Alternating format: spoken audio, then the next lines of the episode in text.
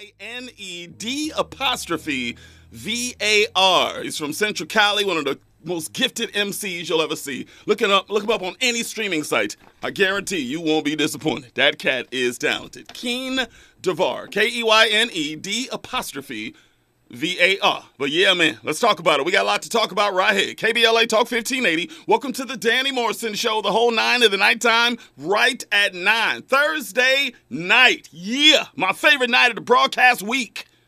As many of you already know, this is the night of the week where we let our head down and discuss something that may come across as a little more trivial, but still highly important nonetheless. And we've arrived at the tail end of a banner week on the Danny Mo Show. On Monday, we debated LGBTQ discrimination and whether or not a California bakery should have the right to deny baking a cake for a same sex couple. On Tuesday, we broke down environmental injustice and climate change and how the black and brown communities have been forced to live within a sea of bad air quality, power lines, and dump sites full of rubble. And just last night, I sounded the Danny Mo Show alarm by exchanging discourse with you regarding this racial reckoning and how, for our very survival, the black and brown communities had better learn to get along quick, fast, and on the double. But tonight, I am here to work at making you smile. The same way I would do for myself with a beloved activity ever since I was a little nappy headed child. That activity is listening to music by blazing up my favorite love songs of all time. R&B slow jams to be exact. Because as someone that has been a hopeless romantic his entire life, and still is, by the way, you know, music was the best way for me to get in touch with my matters of the heart or the lack thereof. And it also gave me additional personalized arrows to place into the quiver of Cupid himself as I navigate through this thing called love. But as I like to do on this show from time to time, allow me to load you all back into my KBLA time machine to take you back to the way things were. Blaze it up, Andy. Come on, let's go. Let's get this thing to 1580 miles an hour. You know what I'm saying? Come on, let's go. 1.21 gigawatts. Gigawatts? Giga who? Let's go. I'm gonna take you all back to the 1980s right now. Back in the days of parachute pants, Jheri curls, shell-toed Adidas with no shoestrings in them. I did not win them. Shout out to Run DMC, by the way. And back when, in my opinion, the R&B slow jam was really starting to hit its stride. You see, I grew up in a pretty rough neighborhood. Poverty, gangs, drugs. In the middle of the crack cocaine era. My so called friends were starting to gravitate towards the drug game, and a few of them even lost their freedom and their lives in the struggle. But there were four things that kept me on the right path and away from the mayhem in those streets. First, God. My mother kept me and my siblings in church almost four days a week, and I believe that Jesus kept me covered in the blood throughout my entire adolescence. Second, my mentor. I mentioned how my belief in God is what kept me on the right path, and I believe my mentor coming into my life was a celebratory gift from God, proving that He's the author and the finisher of my faith. Third, my mama. A strong single mom of six children had enough on her plate, and there was no way I was going to complicate her already stress filled life by bringing additional nonsense into our godly home that she had cultivated with her Christian and calloused bare hands. And last but not least, the main protagonist of this opening monologue tonight, and the primary driver of my becoming enamored with the slow jam, my first love. Her name was Tracy. And to me, she was the cutest little thing in the country. Had me at hello, trying to tell you. Because you see, your boy was just a kid, a poverty stricken adolescent and the Danny you're hearing on the radio right now hadn't yet found his penchant for stringing the King's English together or identifying the right words to express himself.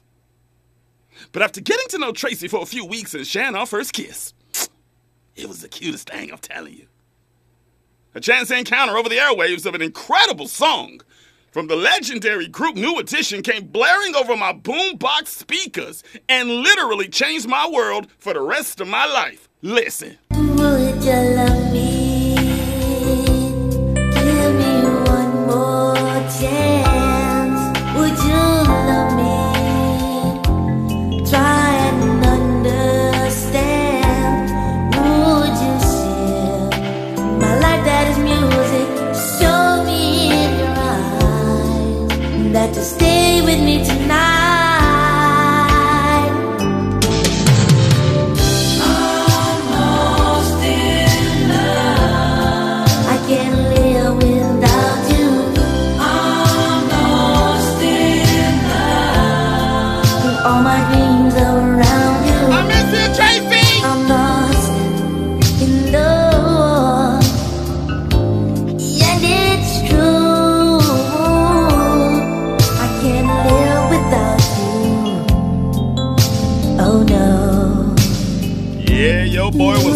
In love. Yes, it's true.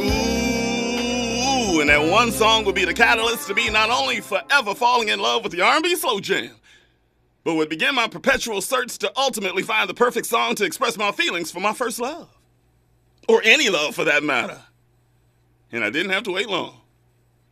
After watching the first hip hop movie of all time, Krush Groove, with a few of my friends, a song appeared in the movie that made my heart smile and solidified not only my love for my favorite musical producers of all time, Jimmy Jam and Terry Lewis, but it also gave me a second dedication for the new 80s lady in my life and became an instant classic for me and for a lot of you too because the song was oh so tender. Listen.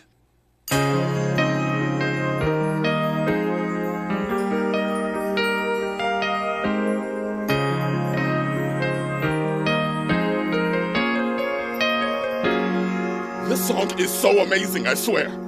Here I lay all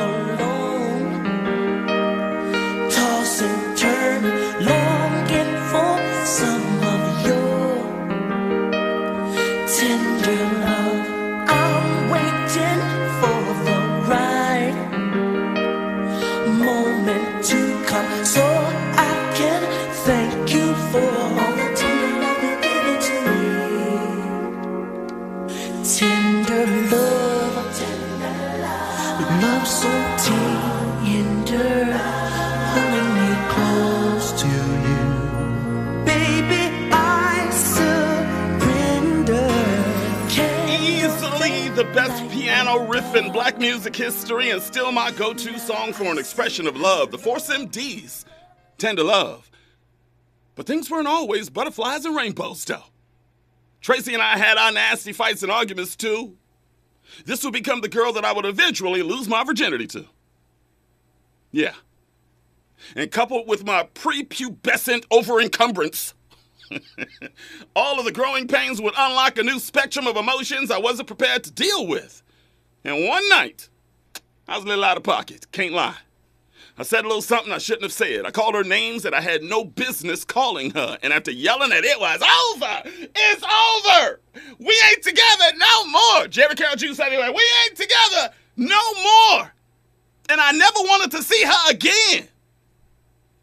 One song came over the radio that described my feelings so perfectly. It was so perfect. I called her and played it to her over the phone like we used to do back in the day. Y'all fellas know what I'm talking about. Because Klymaxx knew exactly what I was feeling at that moment. Listen. Thought I heard your voice yesterday.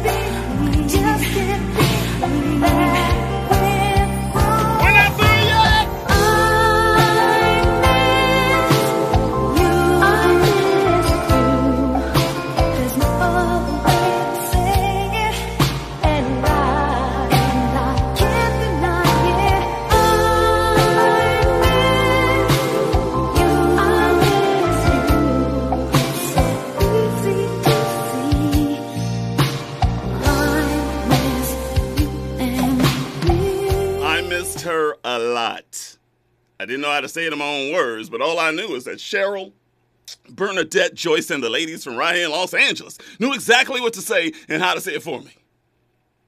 In conclusion, we obviously didn't make it. Yeah, we briefly came together again on as adults, but we both immediately realized that what we had as youngsters could never be reignited, reimagined, or relived. It was a moment in time when two young African American kids sought the comfort of each other's arms within the drug and gang infested sea of sin, sorrow, and sadness of that one black neighborhood in Central Cali.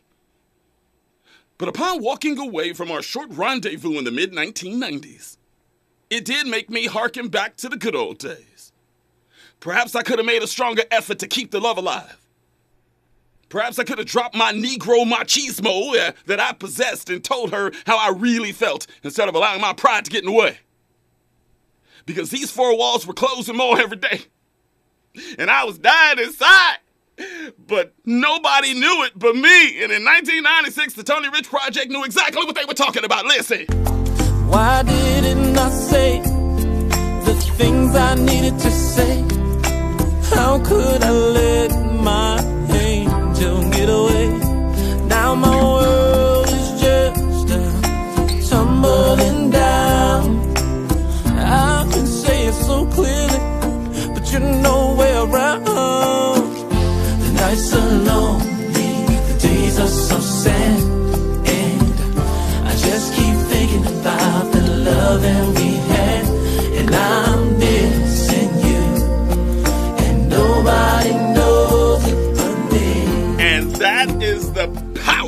slow jam.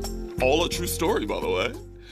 And that's why it's still my favorite musical genre of all time. Nobody knows it but me? Nah, I believe you all know it too.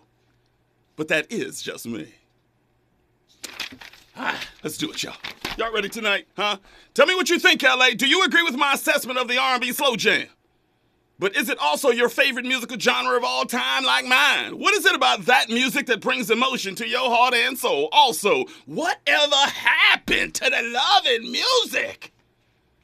I believe the absence of love in music is a byproduct of the lack of love in society. Do you think there's a connection? And can we ever get it back? And lastly, who did it best? Yeah, I just focused on a few select artists from my childhood, but there are literally hundreds of multi-talented men, women, and groups that have blessed us with some of the greatest R&B slow jams of all time. Who are the ones that rank as the greatest? I got one of my all-timers on the show tonight. Stay tuned. Holla at your boy, your voice to change, your voice to community, your voice is on. 1-800-920-1580, 1-800-920-1580. You can also stream us via the brand new KBLA streaming app on your app store, iOS or Android. It don't matter. That same app allows you to send me your questions and comments that I will answer live at different intervals throughout the broadcast. Plus, like, share, and follow your favorite radio station live on our socials Facebook, Instagram, and Twitter at KBLA1580. Feel free to follow me at Danny Mo Show on those same platforms too. Plus, my nighttime partner in crime, Robin Ayers, will not be in this week, so your boy been flying solo all week long. Therefore, you are all my partners in crime this week, and I will be taking your phone calls and your comments via the ecosystem of our social network. Check this out. When we come forward, I will add another seven series to add to the topic of conversation tonight. Look. My all-time favorite slow jam song choices may not be your favorite choices.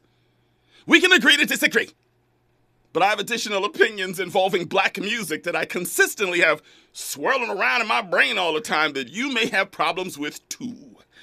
That's why my seven series tonight is seven unpopular opinions pertaining to black music that you may or may not agree with. From black music past to the black music future, there are a few opinions I might have that may ruffle a few feathers tonight. I'll explain. Buckle up add to the conversation with your phone calls. When we come forward, welcome to the Danny Morrison Show Thursday night on Unapologetically Progressive KBLA Talk 1580. We got a lot to talk about. Let's ride. Come on. From Bakersfield to Los Angeles. From middays to nighttime. Like George and Wheezy, Danny Morrison is moving on up at KBLA Talk 1580. With Charmin. Real talk, real time, the gospel truth. You're listening to the Danny Morrison Show on KBLA Talk 1580. The show that also has your booty believe in. I'm not here to tell you how to think, but make me laugh, man. it's Thursday. Come on. it is a slow jam show. Come out.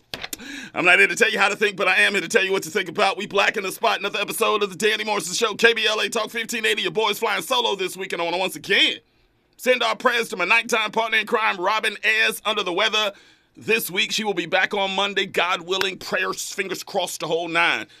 I, I think she just wants a little sympathy. That's all it is from me, and maybe she want me to dedicate her slow jam tonight. I think that's what it was. She probably just gonna come in today and say, "Ooh, slow jam, dedicate me a song, Danny." That's why she missing in action. It's jealousy. That's what I think. I feel manipulated. I'm kidding. Get better, girl. Come on back here. See you soon. But uh, coming up at the top of the hour is literally a musical legend. Uh, one of the purest R&B artists of all time. We're chasing him right now, trying to put the pieces together. He's the Grammy-nominated singer-songwriter, producer, and musician. During the early to mid 1980s, he was the focal point and primary lead singer of the family group DeBarge and led classic tracks such as "Time Will Reveal," one of my top five slow jams of all time. Stay with me. All This Love, rhythm of the night, and tonight. We will chronicle his musical journey and give a sneak peek on what incredible things are coming up for him. Ladies and gentlemen, the incomparable El DeBarge. Inside my Pulse One on One on the Danny Mo Show tonight, 10 p.m., top of the hour. It should be a great one with a great one. And at the top of the 11 o'clock hour, man, y'all ain't playing. Y'all ain't playing. I will bring you a few more upon further review topics that have been bubbling under the surface of the Danny Mo Show the past few days. You all have sent me clips on. Jay, this is what we're doing tonight. First, there's a woman that says that she would have to have an open marriage because she can't sleep with one man for the rest of her life. She says it. She says it much differently than I just said it though. And a listener sent it to me as a follow-up to the Neo clip that we played last night with me with Neo basically stating that if his woman is cheating on him, he don't want to hear about it. Are his are his kids taken care of? Is the house clean? Are all the bills taken care of? Oh, his woman is cheating? He said he said if my friend knows, don't tell him. I said, I don't know if I agree with that. This is a follow-up to that clip that we played. Secondly, somebody somebody else sent me audio on Ray Charles. Because the other night I said that I went and saw that new Elvis film, which by the way, not bad. Not bad. And it kinda changed my mind on his place in music history. I've been saying for a long time. I think we talk about culture vultures, you know. We talk about Bruno Mars and Justin Timberlake and all these people that we call culture vultures. I said Elvis is the ultimate culture vulture. Saw the movie, changed my mind a little. The person that sent me this clip saying, I don't know, Ray Charles might disagree with you. So I'm going to play you the clip sent to me, which is raw audio of the Ray Charles, the late, great Ray Charles, saying, uh, pump your brakes on Elvis. we'll get to that. Thirdly, I was sent a clip on um, Blame Game Insanity, it's called. Because a listener heard me talk about how we're the only race of people that is giving all our money to the white man because we still fighting for equality while simultaneously assimilating into a white society. Meanwhile, the other racial groups are building their own and passing us up, which I preach on this show all the time. There is a clip from a cat that breaks it down. Uh, next is uh, about unemployment. It's actually a news report, I think, from CBS News, talking about black men in America and how it's affecting the economy by the billions and what needs to be done about it. I'll bring you that. And lastly, here's a clip that's pretty accurate until about the tail end. Someone had the nerve to say that this woman is spot on in this video and what she says regarding reasons why white women love dating the brothers. Okay? And in the clip, in my opinion, she's about 80% right. The rest is kind of suspect. I'll play it for you, for you to decide. But those are the upon further review clips I'll be playing for you in the 11 o'clock hour, the third hour of the broadcast. But in the meantime and in between time, make sure you follow the most trusted, credible, and reliable source on the airwaves for Black Los Angeles and beyond on all socials. Like, share, comment, and most importantly, tell your friends and family. Do the same. Facebook, Instagram, Twitter, and YouTube too. You can find us at KBLA 1580 all across the multiverse, man, metaverse, the whole nine. Also, remember to download our KBLA app to gain even more access to us. You can stream KBLA Live. You can use that open mic feature for those of you that are scared to call this broadcast. I see it all the time.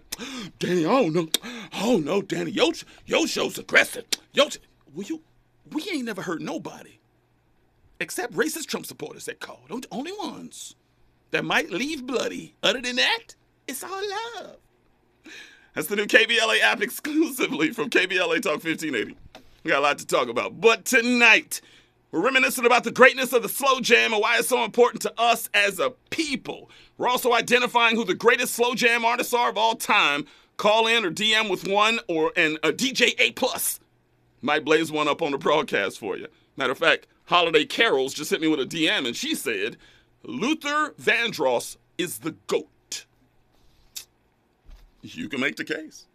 All I know, we got a seven series to get into, Andy. Let's go. Come on. One topic, seven answers. Seven answers. It's time for the seventh series on KBLA Talk 1580. We've got a lot to talk about. Look, man, our all-time favorite slow jam song choices may not be your favorite choices. We can agree to disagree, but I have additional opinions involving black music that I consistently have swirling around in my brain that you may have problems with too. That's what my seven series tonight is seven unpopular opinions pertaining to black music that you may or may not agree with. From black music past to black music future. These are a few opinions that I might ruffle a few feathers tonight. I'll explain. So let the shade begin. You want to join the discussion? You know what to do. 1 800 920 1580. 1 800 920 1580. Seven unpopular opinions pertaining to black music that you may or may not agree with. Here's number one There is not one hip hop song produced over the last 10 years that deserves to be played on a loop. Not one. Nah, nan. Sorry. I know I sound like an old head by stating it, but this fast food hip hop generation is making me appreciate the classics even more. And let me be clear there's been some great songs created in the last decade or so. But all timers, though? Permanent staples? Lifelong catalog bangers? No.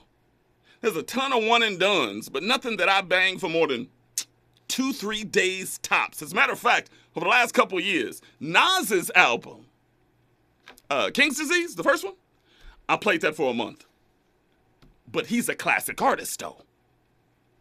Over the last 10 years, I cannot name an album, or check this out, even a song other than Nas, that deserves to be played on a loop. Just my opinion. 1 800 920 1580. 1 800 920 1580. When we come forward, we'll, we'll delve back into the seven series tonight. Seven unpopular opinions pertaining to black music that you may or may not agree with. John is on the phone. We'll come to him on the other side as well. This is the Thursday night edition. Danny Mo Show, KBLA. Stay there. Nighttime is the right time for Danny Morrison on KBLA Talk 1580. 1580. 1580. This time make it sweet. You are checking out the Danny Morrison Show on KBLA Talk 1580. Wow. Man, it's crazy. Phone lines are crazy. DMs are insane right now. Y'all wouldn't believe the text messages I'm getting right now. I'm making a brother blush. I'm black. You can't, can't tell, but I'm blushing. Let's go to the phones real fast, okay? Digging into this seven. Let's go to John. John, give me your height, your color, and your hood, John. Six foot two. Uh, baby brown, city of Inglewood. Uh, Inglewood checking in. Drop that. Come on. Yeah, yeah, yeah. That's my hood, too, man. What you calling for? What's on your mind? Well, you know, I was going to call you about three, four months ago. You were talking about the music of the '80s, ni- '80s, '90s, Yeah. greatest music of all time. It's And you know what? I'm not disagreeing with you. It was great, great music.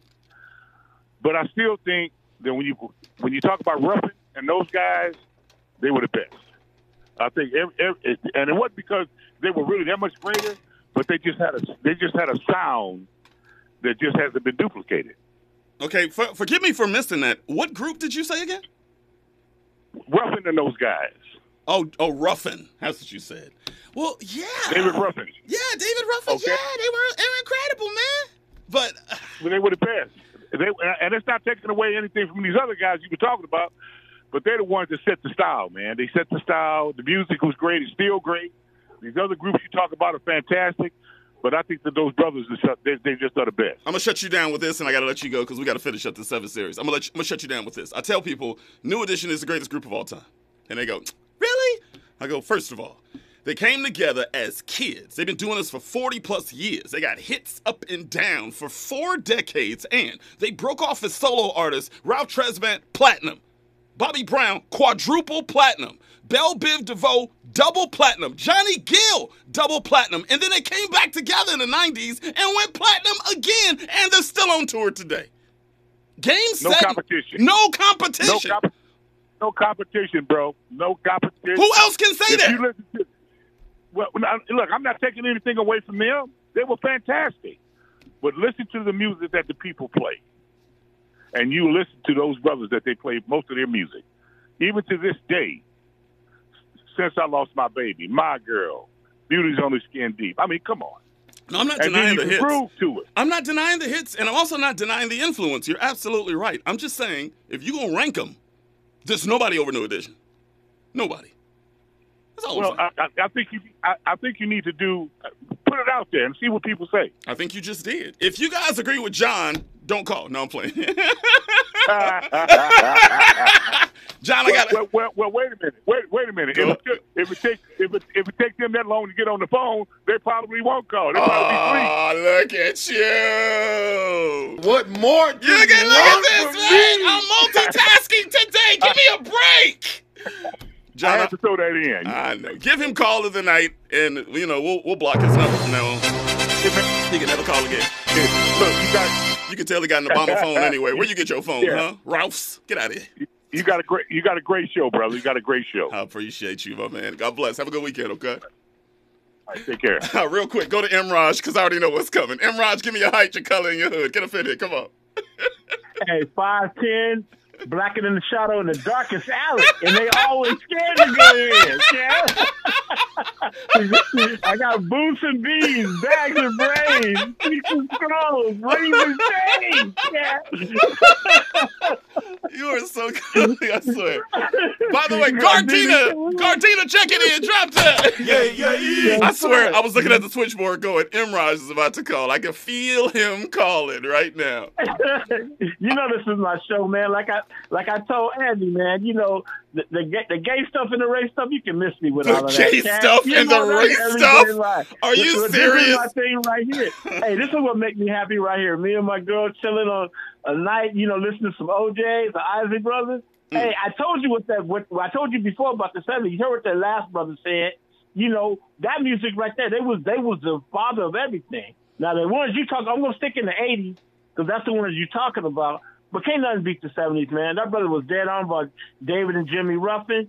You know the Isley Brothers, Earth, Wind and Fire, OJ.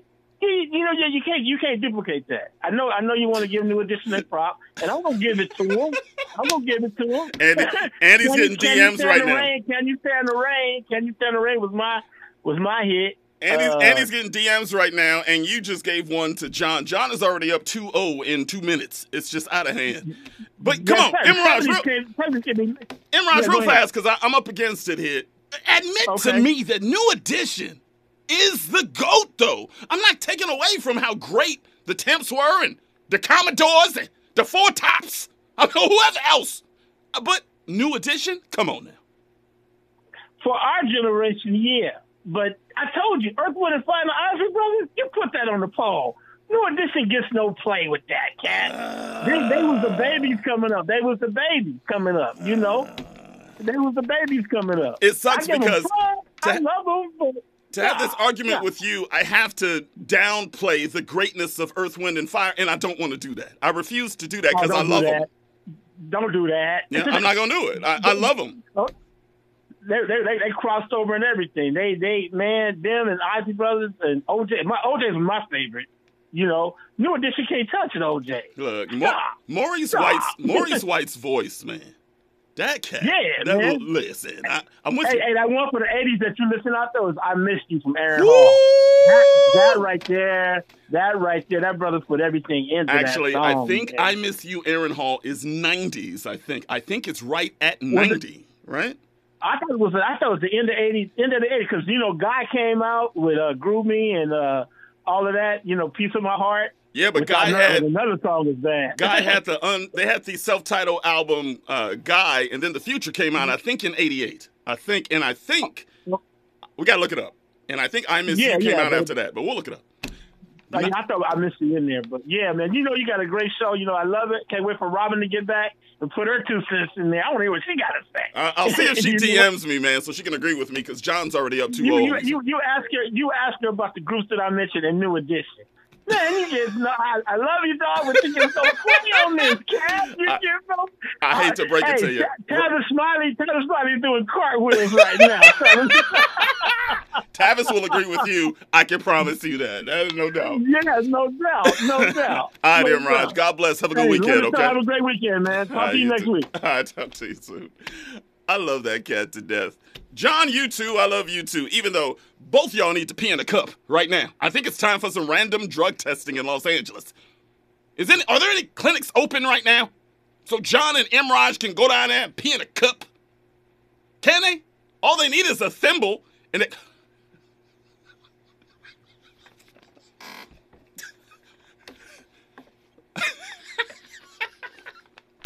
All right. 1 800 920 1580. 1 800 920 1580. It's a Thursday night. Can you tell? By the way, we are chasing uh, El DeBarge, supposed to be in at the top of the hour. We'll see if we can put those pieces together. 1 800 920 1580. It's the Danny Morrison Show on KBLA Talk 1580. We got a lot to debate and talk about, as you can see. From Bakersfield to Los Angeles, Middays to nighttime. like George and Wheezy, Danny Morrison is moving on up at KBLA Talk 1580. Now back to more of the Danny Morrison Show on KBLA Talk 1580. And back inside my seven series, seven unpopular opinions pertaining to black music that you may or may not agree with. Number one is there is not one hip hop song produced over the last 10 years that deserves to be played on a loop. And uh, Andy checked me. He said, uh, gotta give it to Nip, man. Victory lap, I gotta give it to you. Okay, one. Here's number two Off the Wall is better than Thriller. Yeah. MJ Blasphemy, I know. Michael Jackson's Thriller is the biggest album of all time, but Off the Wall is musically 10 times better an album.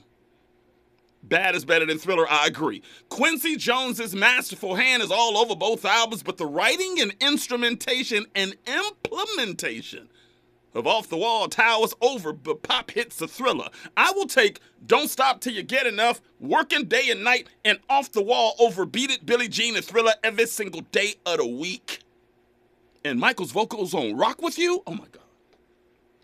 Stop it. And that's the second unpopular opinion pertaining to black music that you may or may not agree with. Here's number three Black music award shows are becoming too narrowly focused. And it's bothering me. Newsflash Dear BET Awards, Soul Train Awards, and a few others. There are more black musical genres other than hip hop and R&B. I repeat, there are more black musical genres other than hip hop and R&B. Can we see Cherish sing a little jazz on your broadcast? How about Mickey Guyton sing a little bit of country? She's black. How about Angel Blue singing a little opera? Huh? How about that? Especially since she just put the Italian opera on blast for blackface racism. Y'all read about that? Expand your horizons a little bit. Come on. Black people in media power. We're the most musical people in the world. Prove it. Here's number four. Andy, you're to disagree with this one. Nicki Minaj is top five dead or alive. Nicki Minaj is top five dead or alive. Let me make my point. I'll make my point. Y'all hate her. You hate her mannerisms. You hate her attitude. You hate her aggression. You even hate her controversial husband. But check this out. Nicki Minaj is the first female rapper to sell over 5 million copies of each of her albums. She won the award for the Best Female Hip Hop Artist at the BET Awards for seven consecutive years. She has the most appearances on the Billboard Hot 100 of any female artist in history, regardless of genre, passing Aretha Franklin back in 2017. So y'all can pump that Cardi B and Meg Thee Stallion nonsense all y'all want. I might even toss Lil Kim in there too. But no one can deny Nicki Minaj is the female hip hop goat, top five, dead or alive. I rest my case, Your Honor. Here's number five. Some of the ladies might get mad at me on this one, but I mean it. Toxic R&B is tired. It is. That's what I call it. Uh, look, I like them too. Summer Walker, Jhené Aiko, SZA, Ella Mai, Ari Lennox, her. I like her, by the way. Like her. And others. They're mad talented, but I'm pretty sick of R&B that has become so dark that you, you, you can't even recognize the passion within it. Breakup songs are normal. Women empowerment songs are too. But when Mary J. Blige sings them, you feel them, no. There's an energy that Mary exudes that other female singers can't seem to duplicate for some reason. Today's singers haven't mastered the art of the heart. The music is more toxic than heart tugging. And that's my fifth unpopular opinion pertaining to black music that you may or may not agree with. Here's number six No black musical artist under the age of 30 can blow. No black musical artist under the age of 30 can blow. I don't mean just sing, I mean blow. I don't mean just sing, I mean sang. I mean multiple octaves. I mean bomb runs. I mean transcendent range. I mean a voice so identifiable that the minute you hear it, you know who it is. Ooh, need a verses for sure. Just like in hip hop with the loss of lyricism, I believe black music has lost the art of the singing voice. Who's the next Whitney? Where is the next Aretha? Will we ever see and or hear another singer, male or female by the way, that blows us away with their vocal cords ever again? Is it over? And that is my sixth unpopular opinion pertaining to black music that you may or may not agree with. On the other side, I finish up the seven series. We are chasing El DeBarge at the top of the hour. Danny Morrison Show, KBLA Talk 1580. We got a lot to talk about. Stay there. Nighttime is the right time for Danny Morrison on KBLA Talk 1580. 1580. 1580. Real talk, real time, the gospel truth. You're listening to the Danny Morrison Show on KBLA Talk 1580. Yeah, man, talking slow jams tonight. And uh, I had Andy uh, like on pins and needles with a story. I was telling him about an article I read earlier today that basically said because we're talking about Beyonce's album. I guess drops tomorrow. Matter of fact, it drops at midnight tonight. And uh, they're saying that her song, uh, "You Won't Break My Soul," "You Won't Break My," is underperforming. Right? It's like in the 30s on the Billboard chart right now, and it's underperforming. And they're saying um, K. Dot's album underperformed. They're saying Drake's album flopped. They're saying Adele's album underperformed. And they were naming all of these artists that have underperformed over, over the last couple years. And they said there may be a musical shift happening right now to where Lil Nas X and Jack Harlow and uh, Post Malone, they are replacing the all timers that we have become accustomed to. And those are going to be taking the place on the Billboard charts over the next 10 years. So we'll see what Beyonce's album does as far as sales and, and charts and the whole nine. But if that underperforms, and that's a half country album, we'll see.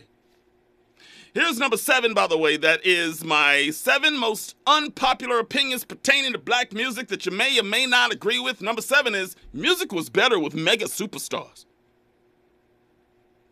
Michael Jackson, Prince, Madonna, Bruce Springsteen, Janet Jackson, Mariah Carey. Even the brilliant El DeBarge, hopefully coming up in a few minutes, eh, has an aura about him that seems to be a gift from God. Just like us seeing Tom Brady dominate the football field and LeBron dominating that basketball court, we love seeing mega musical stars dominate the stage. We can't seem to take our eye off of them. And in my opinion, music was much better when they controlled the radio, the stage, and the billboard charts. And we know that award shows were definitely better. There is no doubt. We sat on pins and needles with our nose on the TV screen waiting for them to appear. And they seem to never disappoint. Today, not so much. Which is exactly why, check across the board, award shows ratings are in the tank, in the toilet, dead. Why? No stars. I'm just saying. And that is my seventh and final unpopular opinion pertaining to black music that you may or may not agree with. That's how we get down. 1 800 920 1580. 1 800 920 1580. Uh, when we come forward, we are chasing El DeBarge, trying to put those pieces together. Hopefully, we will do that in the next few, but I'm also taking your phone calls in the process. 1 800 920 1580. 1 800 920 1580. Abid says I'm exactly right and so on point tonight. Thank you, Abid. I appreciate the, the DM just now. Danny Morrison Show, KBLA Talk 1580 right now. News and traffic. Check it. KBLA 1580 Santa Monica. We're checking out the Danny Morrison Show, KBLA Talk 1580. Woo! Yeah, man. Hey, by the way, uh, just came over the wire. I guess there's some nonsense going on right now. It says Jennifer Hudson and Common reportedly seen on a romantic date in Philly, and Tiffany Haddish responds. I guess they were all cuddled up on a date in Philly. And a lot of cuddling and giggling, it says. So Tiffany Haddish gets Tiffany Haddish gets on her Instagram and posts a meme that says, Men be like, I'm finally ready to settle down and be in a relationship. That's why I hang out at adult daycares for fun. I know I will find a real one in there. Stop it. Tiffany, let that cat go. Come on. Chasing uh, El DeBarge right now. 1 800 920 1580. 1 800 920 1580.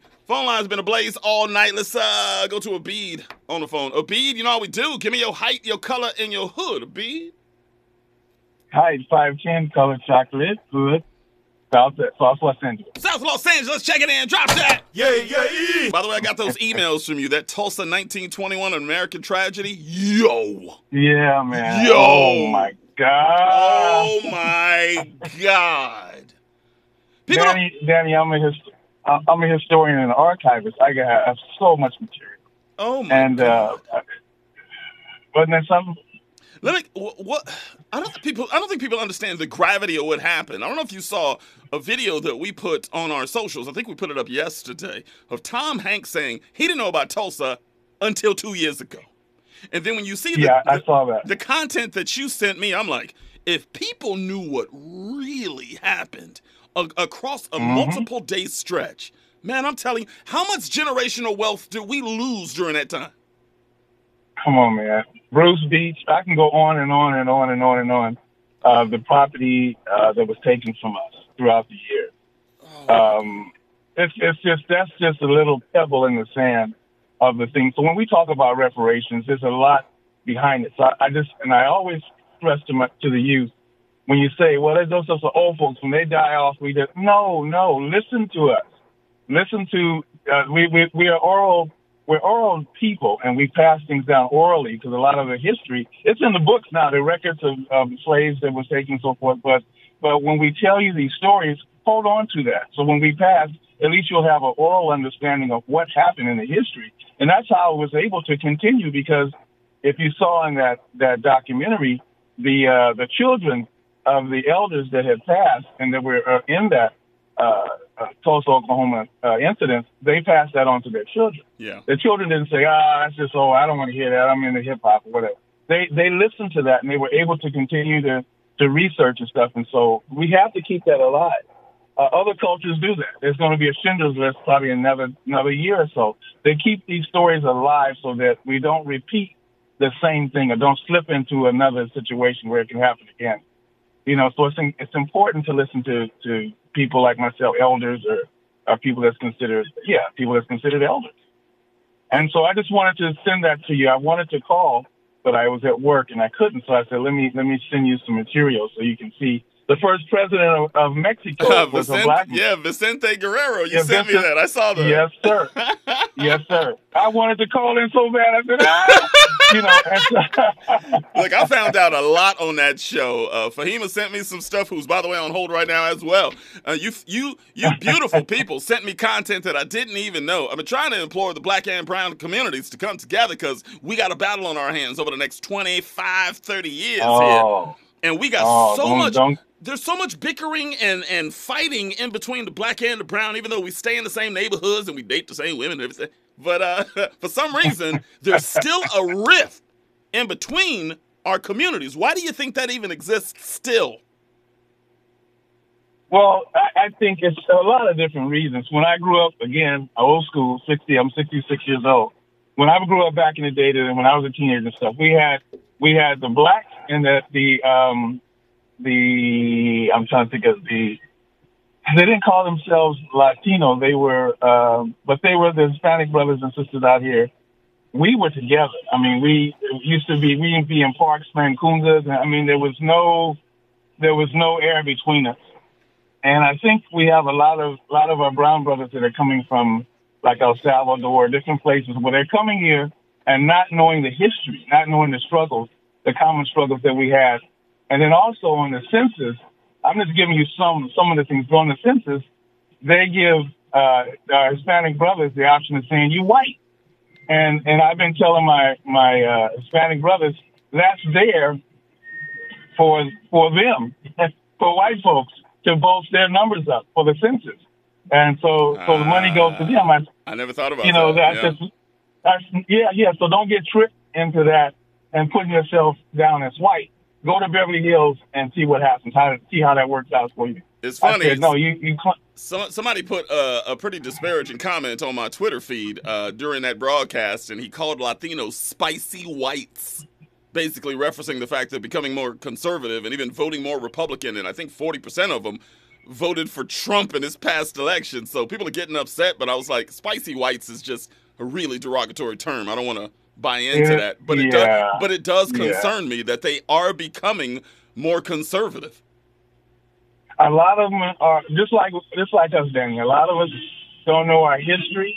We don't know we don't know what happened uh, 20, 30, 40, 50 years ago, and so we're we're doomed and bound to to repeat it. And that's the sad part. That's what breaks my heart, brother, uh, because we don't know we don't know our history. Um, and our ancestors wrote in the ancient tombs in, in uh, Kemet, which was called renamed Egypt. Uh, people perish for the lack of knowledge. And that's why I'm so trying to send information to you.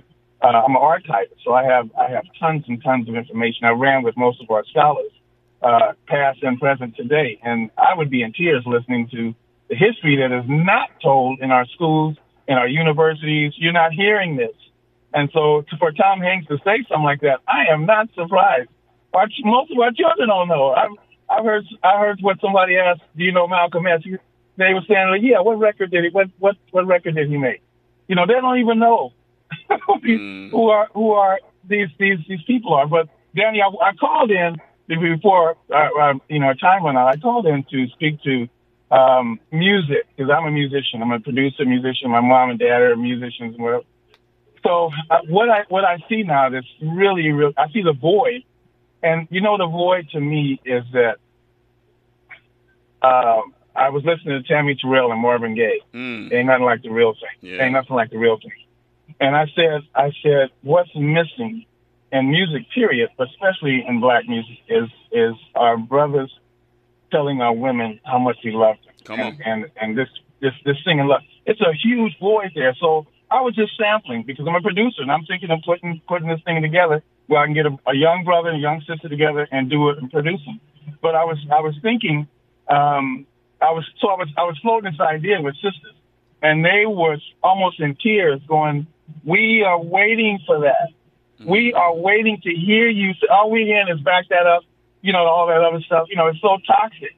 And so she said, "I am waiting for for y'all to say how much you care about it, how much you love us, how much how good we smell, how this ain't nothing like the real thing. Yeah, that's that's I'm, we waiting to hear those soft words.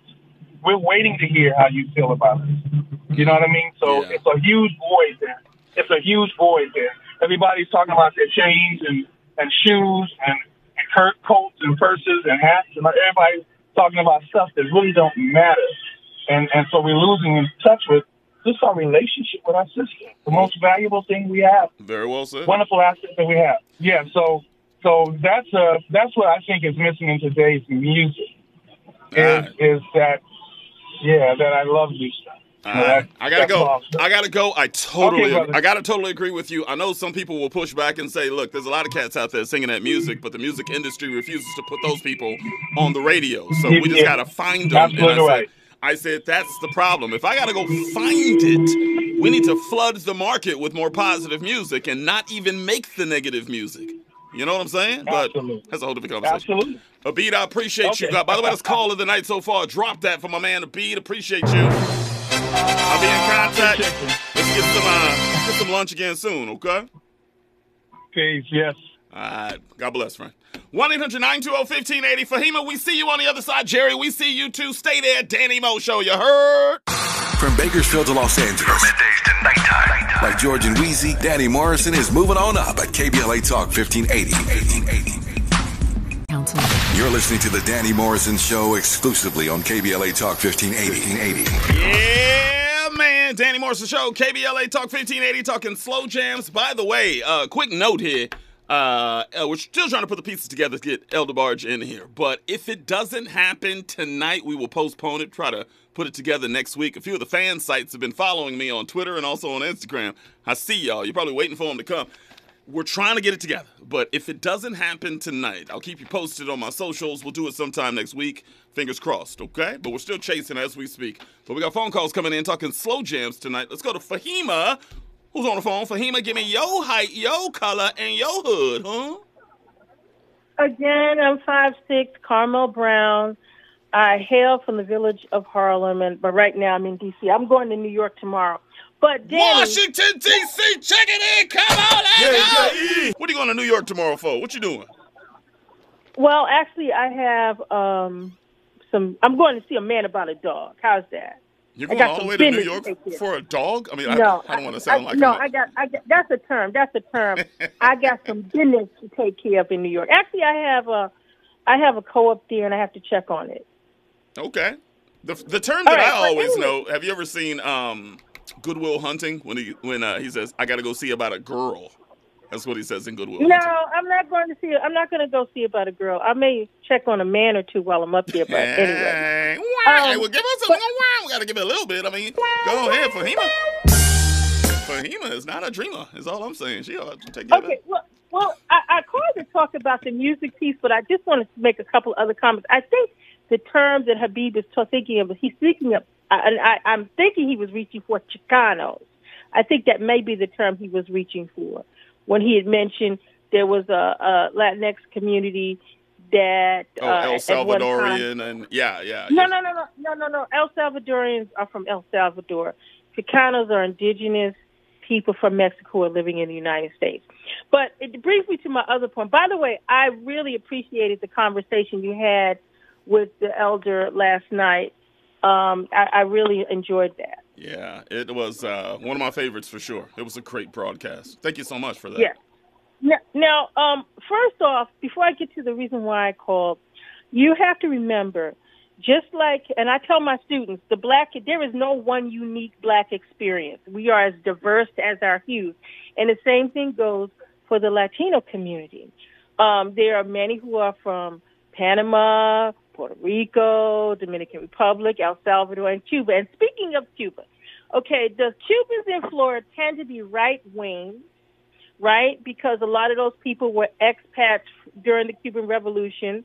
Um, they hate Fidel Castro, even though he's no longer with us. Um, but their children are taking a different perspective. And so you the politics of the person is characterized by where they come from. Just like um, my experience with the Latino community is completely different. It wasn't until I came to DC and and learned that people, black people, had issues with Latinos. I, because I'm from New York City, where we have Puerto Ricanos, Dominicanos, Dom- uh, Panamanians, Puerto Ricans, and uh, you know, I didn't know until I became came here to DC that people in California, Florida, um, have issues with Latinos. Um, so the thing is, it depends upon where you are is going to determine your experience. Does it? right? Does it seems like I would think California is the most liberal state in the union. I would think that we would get along more here than anywhere else. And I'm reading, uh-uh, Southern California got some problems between the black and brown. Well, well, yeah, but- I'm gonna tell you something. There are a lot of people who are Latino that you may not know they're Latinos, and people are uh, calling them, uh, saying, "Oh, well, they're African Americans." I sent you that link the other night about a bunch of people in Hollywood who are tired of explaining that they're also black and Latinos. Do you remember seeing that link? I seen it. I I haven't read it yet, though. I think Tessa Okay. Thompson's one of those people too, right? No, Tessa Thompson is biracial. She's not Latino. But anyway, take take a look at it. I will. Um, Yaya, Yaya DaCosta is one. But listen, listen. Um, and and then uh, before I get to the music piece, you know, you had made mention of you know that people don't like it when you try to speak their language. Actually, people appreciate if you try to understand You think so? their language. I try not Oh, to yeah. because it is so just contrived and, and tacky. Well, it seems like when you that- do it. that- well, well, well. I'm not going to share too much about me and my background, but trust me, if you try, like I, when I went to Korea, I was in a um, uh, U.S. Congress Korean Assembly uh, exchange program. I worked for uh, Congressman Charles Rangel, and I came back and I learned a little conversational Korean. And I used it when I would go to the stores. I would, you know, say "come come samida," which meant thank you. I would say "mul jusio," I'm buying water or whatever. Uh, um, um, come, you know, and I would just basic greetings. And people feel if you've taken the time to learn their language, you're not mocking them. You're taking the time to, to learn their language. You know, they do tend to feel that you know, okay, this is a person who's taken time to learn the language. I have a part of my family, without going into details, who speak, well, hell, my father is from Senegal, West Africa, right? Mhm. My mother is an African American, Mhm. okay? And I also grew up in a household where my father was Muslim and my mother was Christian. And that that's another story. I grew up very tolerant. I didn't realize that people had issues with other people's religious and spiritual belief problems until I got older. Because as I said, I grew up in a household where my father was Muslim, my mother was Christian, my grandmother was a was an AME minister, and she didn't have a problem with my mother marrying a, a, a wow, Muslim. a But Muslim anyway, and a Christian married. Wow. yeah, yeah, it- it was- well, Muslims are allowed to marry Christians. It's just some of the Christians who have problems about marrying outside of their faith. But I don't want. I didn't want to get into that. And the last thing I want to say in terms of that, uh, as far as myself, poquito comprendo español, mucho hablo spanglish, meaning I understand a little bit of Spanish, but I speak a whole lot of Spanglish. Because coming from New York, we have you know people from Puerto Rico, the Dominican Republic, and they're they speak in different dialects Yeah. of Spanish. And again, the Latino community is not monolithic. They are just uh, just like our community is diverse. now, Last, the last, last thing, thing I want to hear your music piece, but real quick, Abid just texted me and said that's the word I was looking for, Danny. Chicano. So you were right. Yeah, yeah, yeah, yeah. So anyway, in terms of the music, um, Andra Day can blow. Yeah. Right? And she under yeah. 40. She under 40. I said under She's 30, by under the way, 40. but Andra Day, No, she's, no, no, she's 37. She's under 40. I said under Andrew 30, Tate. but I will give you Andra Day. She's amazing. Oh, okay. Okay, okay. You said under 30. Okay. Well, I was going to put in um her, but her, you know, she's instrumentalist. She's a gifted musician. She, you know, you may not you you may not particularly uh, I don't know how you feel about her uh, type genre of music, but she's a very multi-talented young person who's only 25.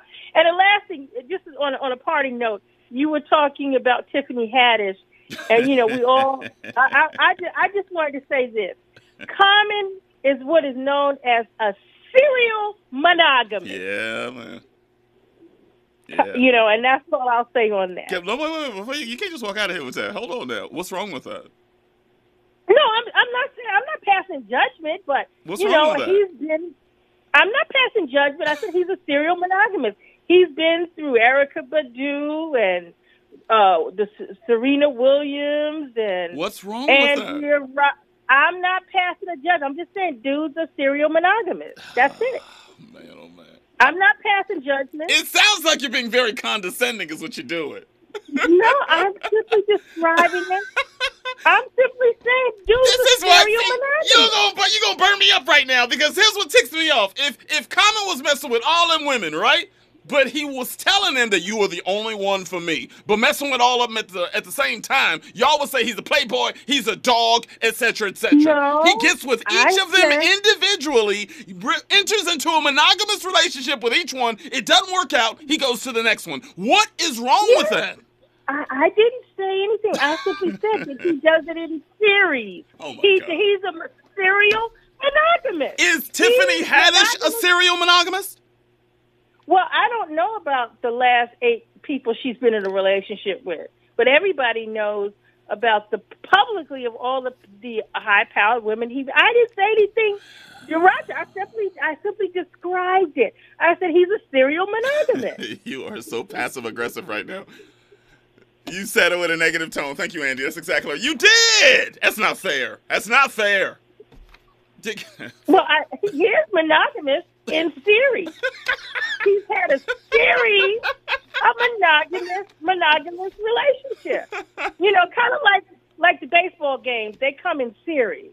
I think, I think she is upset with the fact. Talking about Fahima, you're upset with the fact that they are high-profile women. Because Oh no no no no! I'm not upset. I mean, hey, he he can do him and whoever else he wants to do. That's exactly I'm what he's doing. Making, hey, I'm only making an observation. I said he's a serial monogamist. I didn't say anything other than that.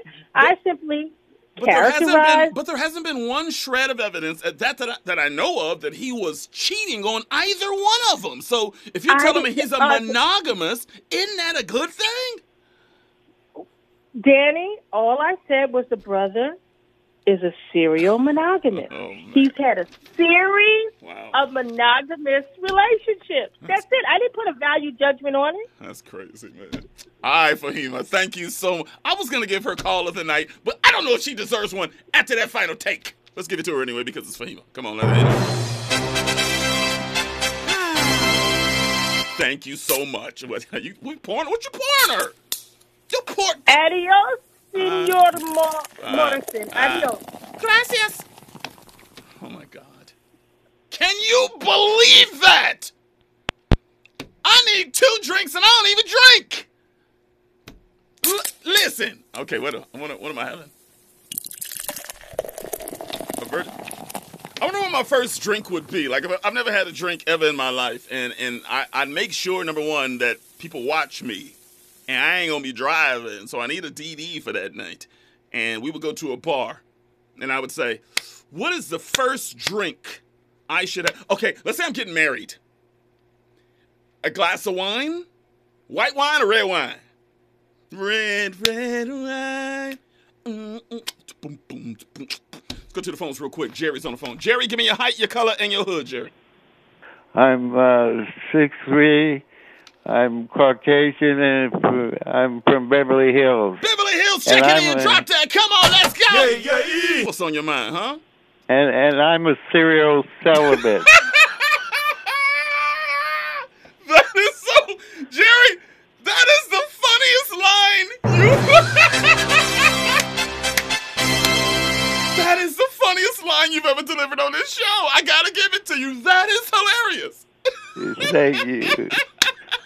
I don't like it. But this is, that's the way it goes. It's involuntary, but you're still a serial celibate. I love it. Mm. That's Thank the, you. That's the name of your next song right there. Your next book. Your next. You should do that. Oh, oh, I do a little rap. Oh man. Why don't women lower their standards and go out with me?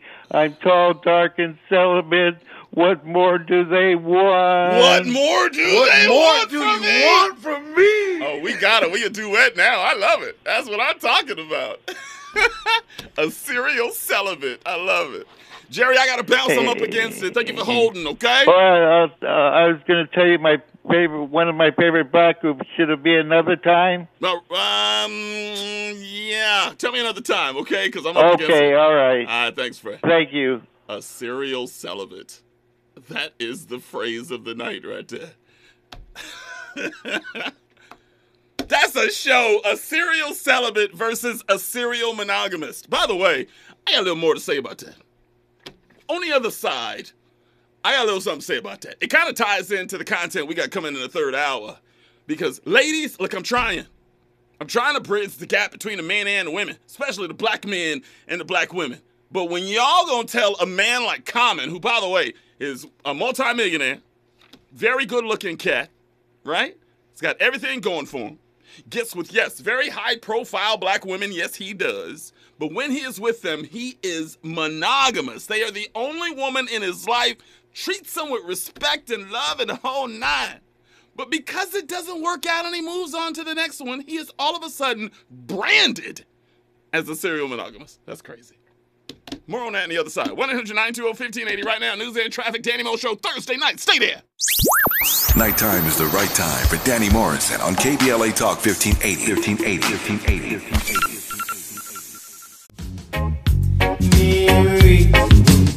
You were checking out the fully sober Danny Morrison. Danny Morrison Show, KBLA Talk 1580.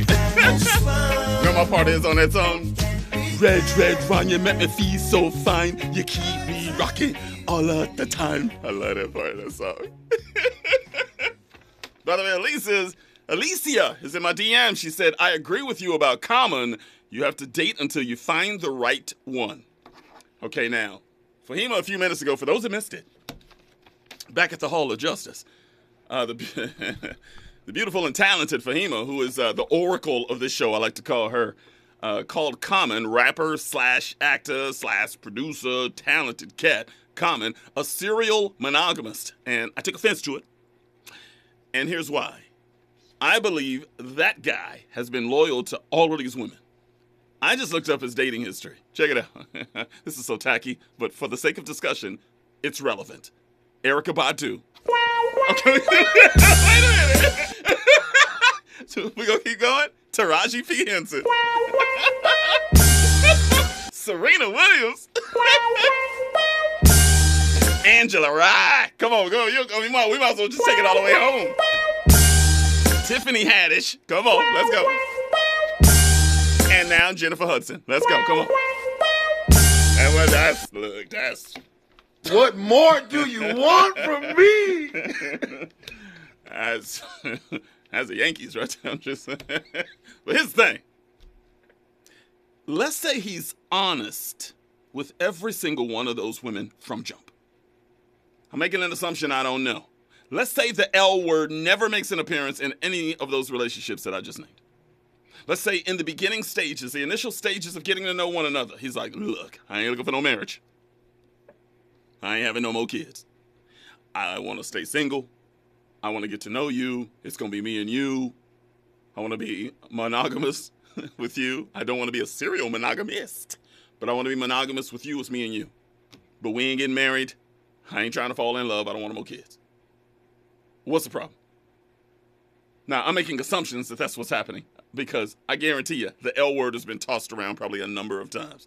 Looking at the way Tiffany Haddish has been acting with this whole thing, I am quite sure there was some love exchanges in that relationship. That being said, Uh, you've never heard a negative word about him, though. Have you noticed that? If you look in the media, you've never heard a negative word about him. Even when he and Haddish broke up, she went on that one interview and she was just saying that she felt that she was misled or something, which probably lends credence to what I was just saying about the L word. That she was just saying that, you know, there was a misunderstanding about where they were headed, et cetera, et cetera. I'm paraphrasing, of course, but Common hasn't done anything wrong. He hasn't. Now, if he's told these women, I love you, it's very possible that at the time, he probably did. What's wrong with that? And if it didn't work out, it didn't work out.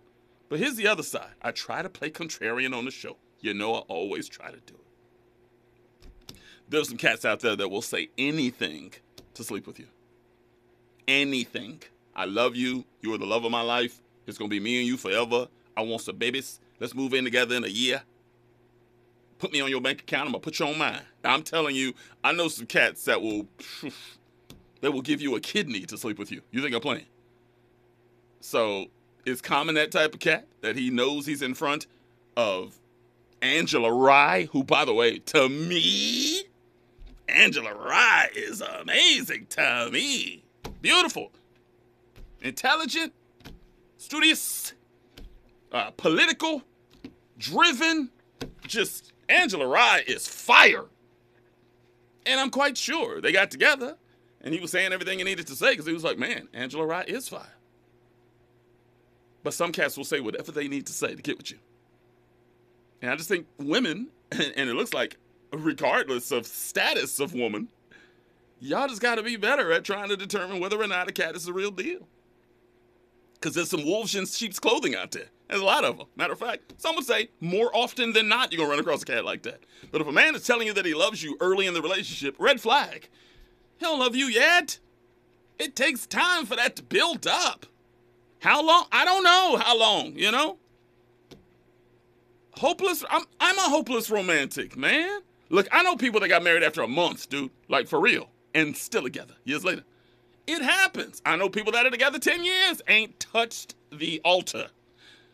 It depends, you know? Now, you may wait too long and be wearing depends by the time you get married, but I'm just saying just I'm I'm trying to defend Common is all I'm trying to do. You know, calling him a serial monogamous is just a little unfair. Now, if you told me that there was a rumor that he was talking to Angela Rye and Haddish at the same time, I'd say, okay, that's a punk move right there. None of that's come out. None of that. And to be honest, somebody as high profile as Common couldn't do no dirt. Where? Where you going? Were you meeting one of them at a hotel or something? Where you going? when you become that big a celebrity, you can't be just, you know, meeting somebody at the park and making out in the bushes. That's not the way it works. So, I think the cat's on the up and up. And if he's telling these beautiful women that he loves them and they're, I hate the term, but falling for it, I, don't know what to tell you. I I don't know what to say. I would be shocked if somebody as amazing as all of these women are falling for something. I just told you how intelligent Angela Rye is. She ain't falling for nothing. It just didn't work out. That's all I'm saying. 1 800 920 1580. 1 800 920 1580. By the way, um, we're talking slow jams tonight. And at the top of the hour, I've got your content that you folks have been sending me all week long. By the way, keep them coming. Flood my inbox, and I will continue to, to bring them to the broadcast. Uh, I call them upon further review clips. because when we have a conversation, I got a, a sneaky suspicion in my belly right now that this whole common conversation that we're having right now, somebody's going to send me a clip by the end of the show or definitely by morning that is related to exactly what we're talking about. I might even make it a show next week. Because even though Zoe on Voice of Reason breaks all that down perfectly, you probably don't need to hear from me because trust me, Zoe got it covered. But it just trips me out that it seems like we come up with new definitions for people that are not bad people in the dating scene, man. They're just trying to figure things out just like everybody. We all, all of us that are like single, we're we're all just trying to figure it out. And it seems like everybody that I know, married or in long-term relationships, having problems these days. I don't know if it's the pandemic. I don't know if it's the economy, which literally today we entered into the recession officially. I don't know what it is, but it seems like everybody that I know seems like they're on the fringe of breaking up or they're having problems, or somebody moving out, or somebody cheated on somebody, or they're having financial problems, they're not having sex. I'm hearing all kind of stuff. And all I say to all that is, glad I'm single, man. I ain't dealing with none of that nonsense. And if that's what I got to deal with when I get into a relationship, I don't want to be in a relationship. But for those people that are single, that are out there, you're not a sing, you're not a serial monogamist if you're out just getting to know people.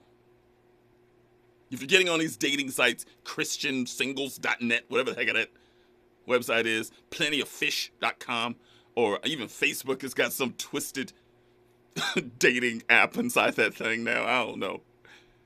But if you're just out there dating, getting to know people, going to get coffee, seeing a movie. Always make sure you go to a public place, by the way. And never bring a cat back to your house either, by the way. And also make sure you FaceTime that cat before you meet him in person. I mean, there's a lot of things that you need to do. Maybe we'll talk about that next week as well. But uh, there's nothing wrong with you dating. Okay? You want to sleep with them too? You grown. Be careful. But just because you sleep with one or two people or whatever, you're not a serial monogamous for doing so. You're not. We were talking the other day, me and a family member of mine. I think I've made the analogy on the show before. Like the average age where you lose your virginity in this country is 15 and a half. Let's just say it's 16, we'll round up, right? And let's say that you, from 16 to 30, right? You have sex with two people every year. You never get married. You never enter a long term relationship. Two people, 12 months in a year. Two people per year. So what is that? 14 years? That's 28 people. That's 28 people that you've had sex with. Now some will say, God dang, that's a lot of people, man. What's up? But then I go, it's two people a year though. It's all about uh, how you look at things. Everything is subjective. It depends on your standpoint. Depends on where you come from, depends on how you were raised, so on and so, so forth. But all I ask is that you never let other people pigeonhole you into being what they think that you are. Don't do that. Set your own standards, set your own rules. All right? All I ask is don't compromise your beliefs and who you are, you know? Don't sell out for somebody. Just because somebody's hot, don't sell out for nobody. Keep your your your, your discretion and watch out for yourself because there's some bad people out there. Okay. 1 800 920 1580. Danny Mo Show, KBLA Talk 1580. We got a lot to talk about. From Bakersfield to Los Angeles. From middays to nighttime. Like George and Weezy, Danny Morrison is moving on up at KBLA Talk 1580. 1880. Real talk, real time, the gospel truth. You're listening to the Danny Morrison Show on KBLA Talk 1580. Yeah, we're uh, having a conversation now about Common. It's gone all into Common now. I got uh, DMs coming in. Zell said, let me see. Maybe uh, because Common is monogamous throughout the entertainment industry. Is that why he's always getting the side eye? Um, I don't think that's fair if that's the case, but maybe. I think that's kind of the problem. Which, by the way, is another reason why I think people are uh, staying so low with their relationships these days. I guarantee you, Michael B. Jordan, whoever he dates next, y'all ain't gonna know about it. Y'all ain't gonna, he's probably dating somebody right now. Y'all ain't gonna know about it. And no, he's not in Black Panther 2. Sorry. All these theories on social media. Nah, it ain't him. It's Letitia Wright. Watch. It's in the comics. She's taking over. Get ready. It's gonna happen.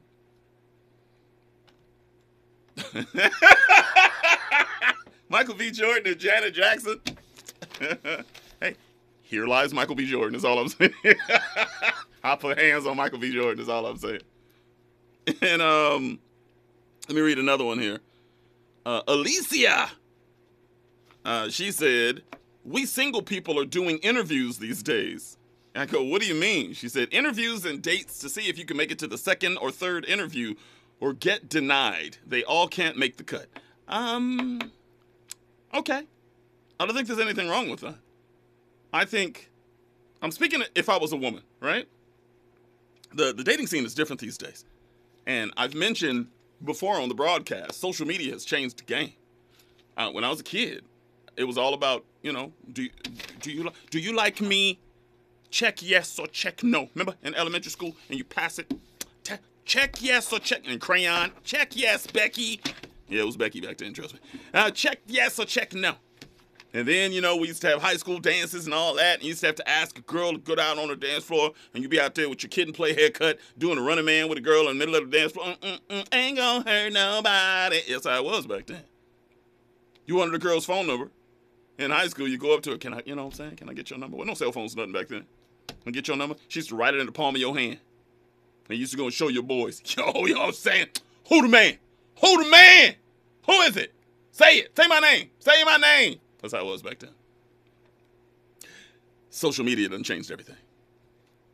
Because now, these cats ain't got to try. They ain't got to come up to you and ask you for your phone number. Doesn't matter. Why? There's 20 women in his DMs right now want him. They want him. If he's good looking, they want him. If he's good looking and popular, they really want him. If he's good looking, popular, and look like he got a little cash in his pocket, they really, really want him. So if you're a woman and you want to get to know a man and he seems like he's showing a little, you know, giving you a little rhythm, looks like he wants to get to know you, I ask that you FaceTime that cat first. FaceTime him first. Because these cats be lying. They be having pictures 15 years old on their on their profile. FaceTime that cat. And tell him to take you around his house while y'all FaceTiming. You want to see if he got a wife picture on the wall or something. Or you want to see a roach on the wall or something. You want I mean you you, you need to see? You know? You need to even see if he has a house. you know, you don't he might be living in his car or something. You don't know. FaceTime that cat. And get to know him before you actually meet him somewhere. Because there's literally a, a clip circulating over social media right now of a young woman that did not do her due diligence and find out about a cat. Have you seen that clip, by the way? And her friend is being interviewed by the news, and she said, I don't even know if I want to go looking for her because she's missing now, apparently. She says, I don't even know if I want to go looking for her because I told her, don't go meet that guy until you find out if he's the, a legit dude. And she didn't. So now I'm out here looking for her when she didn't listen to me. And I go, yeah. There's some bad cats out here. So, ladies, these cats ain't trying no more. But if you see a guy that is really starting to give you rhythm, he's really showing that he's into you, I'm telling you, you better take out every precaution to take care of you. Because these cats are dangerous out here. That's me being real. No disrespect to the fellas that are listening. Just be careful out here. Because it is a different game in 2022. 1 800 920 1580. 1 800 920 1580. Danny Morrison Show, KBLA Talk 1580. We got a lot to talk about. Nighttime is the right time for Danny Morrison on KBLA Talk 1580. 1580. 1580. You're listening to the Danny Morrison Show exclusively on KBLA Talk 1580. 1580. And Fahima, I love you so much, but in one night you've called Common a serial monogamist, and you're now you're telling me that Michael B. Jordan and Lupita Nyong'o are together, which, by the way, is not true. We just did research on it. They're not dating, although that would be a fantastic couple. Uh, they're not dating. So, I don't know. Leave Michael B. Jordan alone, okay? He was crying at the basketball game. We already know, you know. You know, not being able to hang out with Lori anymore. You know, they've been deleting each other off of each other's socials and everything.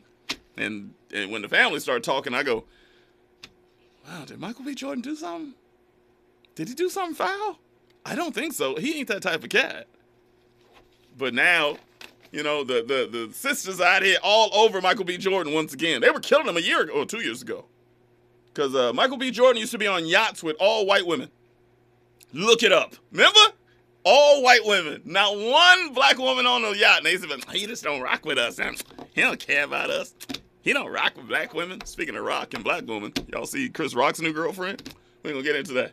But uh now black women are back on his bumper, and Michael B is out there just like dropping tears at a basketball game, and y'all want him.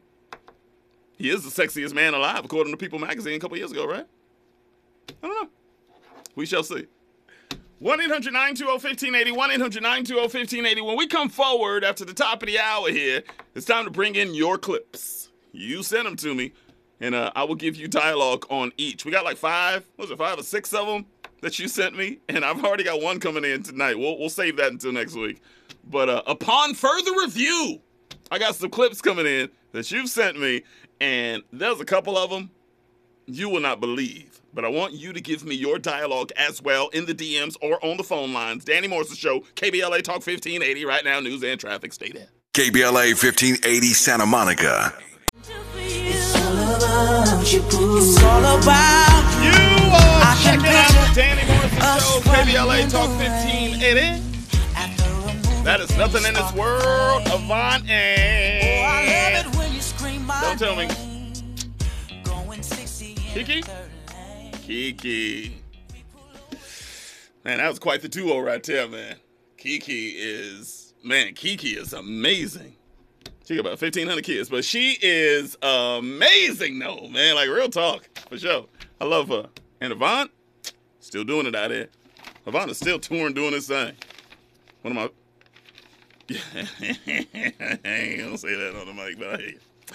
Uh, it is time for our um, upon further review clips, and I got to tell you, you guys sent me some content this time that made a brother blush. I was like, you've got to be kidding me, but you know what?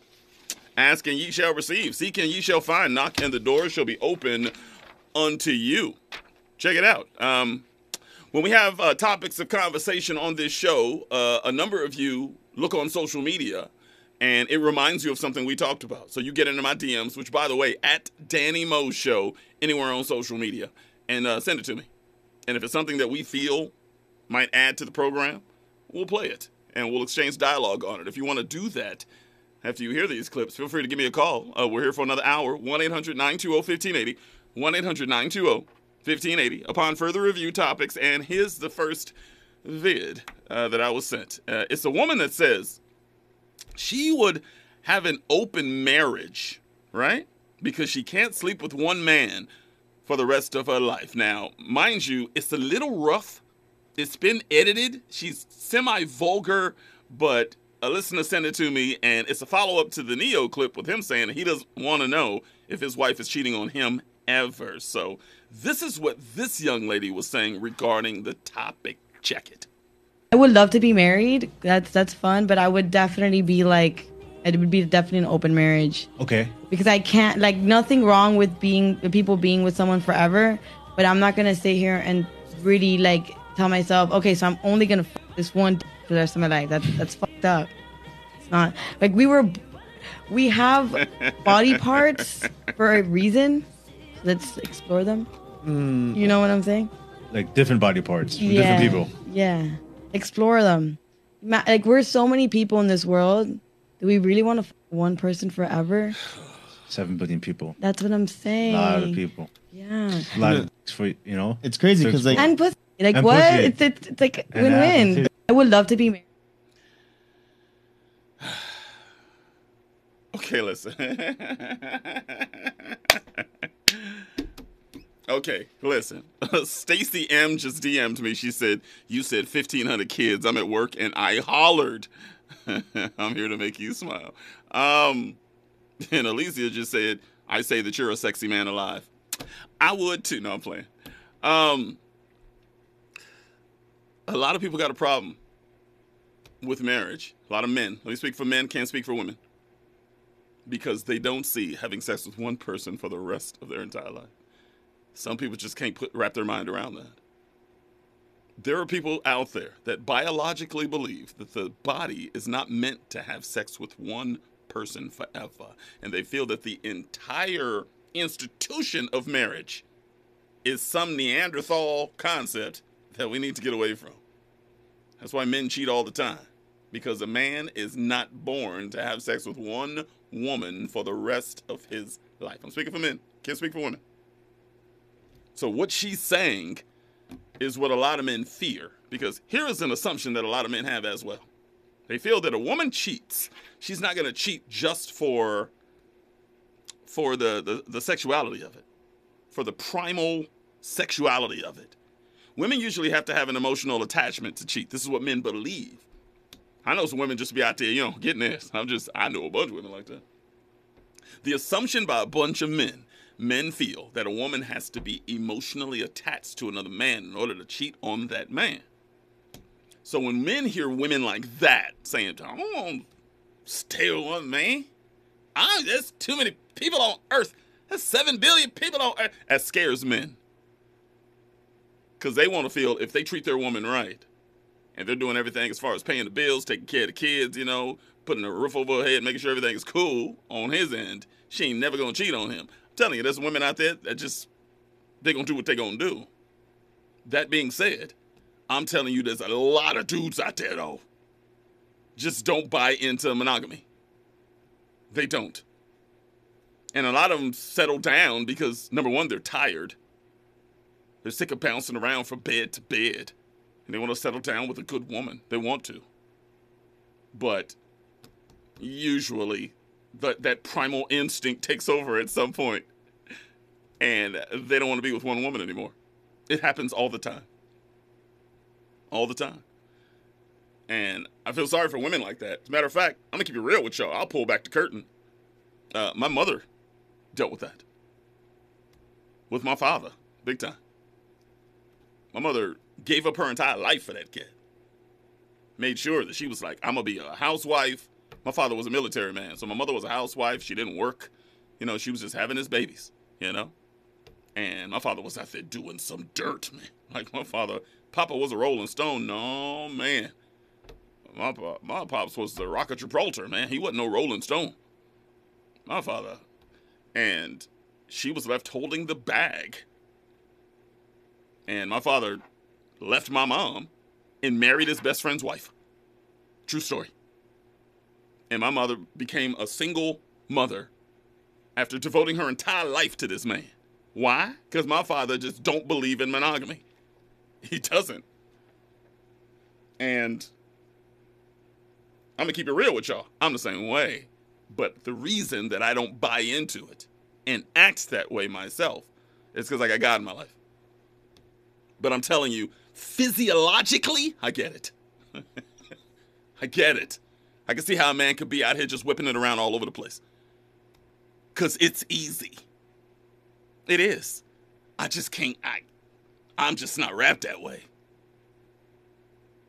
But there's a not, there's a lot of men, and I think increasingly more, there's a lot of women.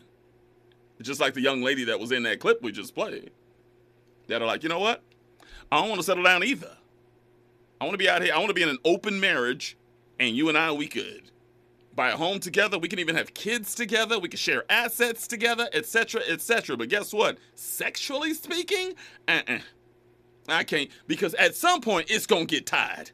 At some point it's just gonna get stale. And people go, "Well, you got to get counseling." Uh, okay. How long is that gonna last? Okay, well then you got to mix it up. What? I'm, I'm the sheep and you the shepherd. What are we gonna do in the bedroom? What we go? You gonna bring in a trapeze? Is that a sheep? What are you doing? Well, we got to bring a third person, and then things just get crazy.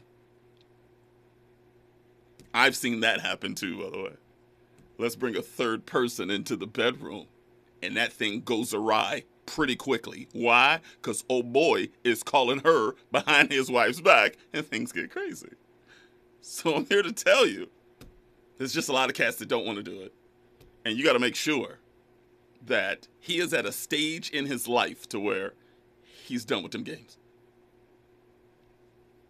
And God bless God bless a 25 year old woman that wants to marry a 25 year old man in in 2022 with as many outside forces out here to keep y'all apart and tinker with your relationship and or your marriage. God bless you. Cause I'm telling you, it, it's tough right now. It is. The only way it works is not being on social media. If you do that, you got a chance. And the other alternative is young women are dating much older men because those men have got all that nonsense out their system. You want to do that, fine. But 25 and 25, get married. I see like 18 and 18 talking about marriage. Like, good luck. those, you seen those statistics, huh? Ain't good. Ain't good. So, the moral to the story for this video, this first one, is uh, that honesty that she's saying. She's saying, look, I want to be married, but I want to be in an open marriage. I would applaud if a woman told me that. I'd be like, you know what? I, we ain't getting married, but I respect the fact that you actually are telling me out the gate that that's what you want. I think that if we're all upfront and honest with everybody out the gate, I think we'd be in much better shape as far as relationships in this country. But everybody like plays the fool early on. I'm gonna love you. It's gonna be me and you forever. I don't want nobody else. Here's a ring. It's gonna be we gonna die together. Our grave site's gonna be next to one another. Boom, boom, boom, boom, boom. Lies, all of that, man. It's just not gonna happen. Likely to not happen, I should say. But I'll leave you with this because we're up against it here. I want you to name me anybody 30 and under that has been together seven plus years in a healthy relationship. Seven plus years, 30 and under. Bet you can't. Take your time. Bet you can't. Because this world is not wrapped in a way that's going to be conducive to having a strong relationship while you're very young. And not only are you out here trying to figure yourself out and party and do the whole nine, but now you have many different avenues that will accentuate that entire lifestyle. So, good luck. That's all I'm saying. If you're young, if you're a millennial right now, if you Gen Z, good luck.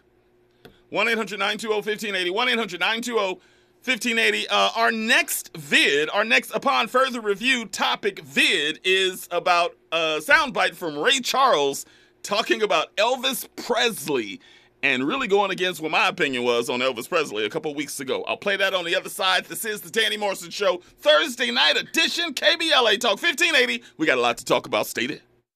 From Bakersfield to Los Angeles. Middays to nighttime. Like George and Weezy, Danny Morrison is moving on up at KBLA Talk 1580. Saturday, August 27th, KBLA Talk 1580 welcomes the Leimert Park Jazz Festival at the Baldwin Hills Crenshaw Mall with co-headliners, the Jazz. Now back to more of the Danny Morrison Show on KBLA Talk 1580. We are black in a spot. Danny Morrison Show, KBLA Talk 1580, uh, bringing you more upon further review topics and videos that you have sent me over the last, uh, I'd say, 48 hours or so. Uh, one of these is from about a week ago, but I've been digging into the vault, all the vids that you've been sending me, and uh, we're going to bring them to the broadcast in the third hour every night here. And uh, we already played you one of the young lady that wants to be in an open marriage, which uh, fellas don't want to hear, but it's happening, fellas. Things are evolving. Some say devolving. Depends on where you stand on it. Here's the second one. Uh, I went and saw the movie Elvis. I don't know if you guys have seen it. It's kind of a, it's a biopic, but it's shot MTV style. It's a really strange movie, but I did enjoy it. Like on Rotten Tomatoes, it's sitting at like a 70, so it's not a fantastic Oscar-worthy flick by any stretch of the imagination. But I just, I just love musical history. I really do. Even with cats that I don't rock with. And I've been an Elvis hater my entire life. I've just saying he's the poster child for uh, just stealing our culture, for cultural appropriation. He's just been that cat. So someone told me to go see it, and I may change my thoughts on Elvis, and I can't deny it did. And I think the Elvis estate was involved with the creation of the film, if that is true. And I don't know if is is Priscilla Presley still among the living? I don't even know. We gotta look that up. But if she is, and she was involved with the creation of the flick, and the and Graceland, the estate was involved with the creation, and all the players involved in the film were, and it is true. What they? Go ahead. 77. So I'm hoping Priscilla Presley uh, was involved with the creation of the flick. And I hope what I saw in the movie, which is Elvis gives all credit to us, man. Elvis gives 100% of his ascension during the when he was at the peak of his powers to the black community. Gives it to BB King, gives it to Ray Charles, you know, just basically saying, yeah, I, I took their style. But he doesn't see it as a stealing. He was like mimicking and borrowing. And because he's white, of course, you know, they say that uh, we all owe. There was a, uh, who said I don't know if it was BB King or some some prominent African American artist said that we owe Elvis because he brought soul music to the white people. And be that as it may, I mean, even if you think that's true or not, you got to say he did bring a certain sound to them that I think was wrapped in our blackness. There's no doubt. So uh, somebody sent me this clip. Ray Charles, who was credited as being somebody that said that Elvis is the real deal. Uh, this is Ray Charles himself speaking on calling Elvis Presley the king. Listen. I think Elvis was person came along at the right time where here was a white kid that could do rock and roll or rhythm and blues or whatever name you want to call it, and the girls could swoon over him. Nat Cole got in trouble in Alabama when the women swooned over him. Got put out of town. And black people been going out shaking their behind for, for, for centuries. What the hell's unusual about that shaking the hips and stuff? And that's all Elvis was doing was copying that. And he was doing our kind of music. He was doing the Willie Mae Thornton, Jailhouse Rock. That's black music. So what the hell am I supposed to get so excited about, man? But I think all this stuff about saying he's the king and he's the... I, I, piece of bunk. Sorry. Next question. Don't ask me no more about Elvis because I, I've gotten enough trouble as it is. I, I think you covered it. I, there it is. Ray Charles thinks it's bunk. Okay? And he's right. Uh, when we was shaking our behind on TV or on stage somewhere, hey, they threw the book at us. We couldn't do it. But Elvis himself gets out there, does our music, and they embrace him. They love him. You should have seen in the movie. I don't know how uh, accurate a, a, depiction it is, a reenactment or whatever, but I got to tell you, man, if it's if it's accurate at all, Elvis was treated like Jesus. I'm telling you, it was like wow, it's crazy. Like I remember Michael Jackson was on that level. How people were just going crazy for Michael. That's probably the the strongest fanfare, fanaticism. I don't know what the right word is that I've ever seen in my lifetime was Michael Jackson, and it was getting scary. Matter of fact, in the documentary, I heard Quincy Jones say, he said, uh, Thriller started selling a million copies a week, and he said he started getting scared. And they go, why? He was like, a million copies a week. You start thinking there's something else at work. I go, ooh There's a number of people in the uh, in the religious community that would agree with that. And I ain't gonna lie, there was actually some people back then in the '80s that were making that parallel between Michael Jackson and the devil. They did the same thing with Prince, but for some reason, they never made that parallel with Elvis Presley. Notice that? You ever heard him called the devil? Nope, not one time. But uh, you know, after hearing Ray Charles say that, I don't know what side to believe because I got to tell you, in that movie, Ray Charles makes an appearance in that movie. Not the real Ray Charles, of course, but he makes an appearance in that movie, and it seems like all is just love. BB King, Ray Charles, all of these prominent black artists are in that movie, and and Elvis would leave his neighborhood. He would leave Graceland. That's after he had broke, and he would go back to those uh, the dive bars and and he used to go in and just hang out with all like a room full of black people and watch them perform. And of course, steal their moves and their, their songs too. But he loved it. He loved jazz, the blues, and he was stealing our moves. Little Richard also forgot about him. Little Richard was in there too, and he just loved them all. And he was sitting wide eyed and just like, "Oh my God, this is amazing." Why? He should. We're a magical people. We are. But for years, uh, it has been said that Elvis Presley did not give us the due that we deserve. As a matter of fact, we got to try to find it. And Elvis makes a comment, and I don't know if it's true or not. It's something that I've read. I've never heard the actual quote. But it, it's been reported that Elvis said one time when somebody said, Are you trying to be black? Are you dancing to black music? Is it soul music? And he says, The only thing that a black man could do for me is shine my shoes. I've been told that's an Elvis quote. Now, I don't know if that's on tape anywhere, or is that just some, you know, some myth? I don't know. But Ray Charles seems to think that Elvis Presley is not the real deal. He's not the king of anything. And if you're saying Elvis Presley isn't the king of rock and roll, who is? Chuck Berry?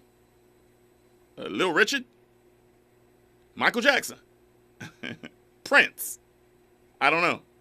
To me, Michael Jackson. I don't know. Let's get to the next one. Because I could go in on that. As a matter of fact, on the other side, uh, let's let's try to find that clip. If we can find that clip of Elvis saying that, we'll play it on the other side. If the clip doesn't exist, maybe somebody can send it to me in my DMs of him saying that black people can't do nothing but shine his shoes. Elvis Presley, send it to me, and we'll play it over the air. But I've never heard it, but I've read it. Uh, this next clip is oh man, I could talk for two hours on this one. It's it's a clip called "Blame Game Insanity." Because a listener heard me talk about how we are the only race of people that has given all our money to the white man because we are still fighting for equality while simultaneously trying to assimilate into a white uh, supremacist society, basically. I preach about it all the time. How Latinos and Asians and everybody else, they have formed their own communities. You can go to Chinatown and you can go to, to, to the east side of town and Latinos shop with one another. But what we black people, we still at Target and Walmart and all that, giving our money to the white man instead of building an Africa town. Hopefully they do change Leimert Park to Africa town instead of spending our money with ourselves and shopping with ourselves and doing doing what we need to do. So uh, this clip kind of castigates us as a people, and uh, you guys tell me what you think. Listen. We are we are the only people on the planet that blame the white man for 95% of our problems, but still spend 97% of our money with them. Mm. Mm-hmm. We the black people, we are the leaders in unnecessary spending. You know what unnecessary spending is? It's buying stuff you don't need with people with money that you don't have mm-hmm. from people that you don't even like to impress people that you don't even know. Your checking account available balance is twelve million six hundred seventeen thousand two hundred ninety dollars and fifty six cents. We are One more, run it back. only people on the planet that blame the white man for 95% of our problems, but still spend 97% of our money with them. Mm-hmm. We the black people, we are the leaders in unnecessary spending. You know what unnecessary spending is? It's buying stuff you don't need with people with money that you don't have mm-hmm. from people that you don't even like to mm-hmm. impress people that you don't even know. Yeah. There are no lies detected on that one, I got to tell you. No lies detected. And, and I don't know why we do it. Look, I could I could get off on a rant on this topic. You know that. I could talk about this thing for two, three hours. Cause it bothers me. I, I try to blend the two. Yeah, I still go to Target. I was at Target today. Matter of fact, I go to Walmart. I do all that. But what I try to do is blend the two. I also shop at black owned businesses all the time. And I I even overspend because I understand that the buying power with black owned businesses, they don't have the same buying power as these white people out here. So yeah, you're gonna pay a little bit more. Make sure that customer service is tight. But if your customer service is tight and your prices are a little higher, and by the way, the goods have got to be a decent quality, please. I ain't gonna mention no names. I'm encountering some pretty bad quality at a few places too. But as long as you keep it tight, I'll shop with you. And matter of fact, if you treat me right, I'll be a return customer. But we got to stop being so frivolous with our money. We got to stop giving Gucci our money and Nike our money. We do it all the time. To impress who? I've never understood it. To impress who? So you got a Gucci bag. And I'm here to report to all the women that are rocking those Gucci bags. We guys don't care. We don't. You trying to impress the women out there because we don't care. You got red bottoms on? We don't care. I'm telling you. You trying to impress the women around you. And fellas, man, back at y'all. All this jewelry? Like that pastor that had a million dollars worth of jewelry? Come to find out he swindled somebody for $90,000 earlier? Why? Man? I, I don't understand.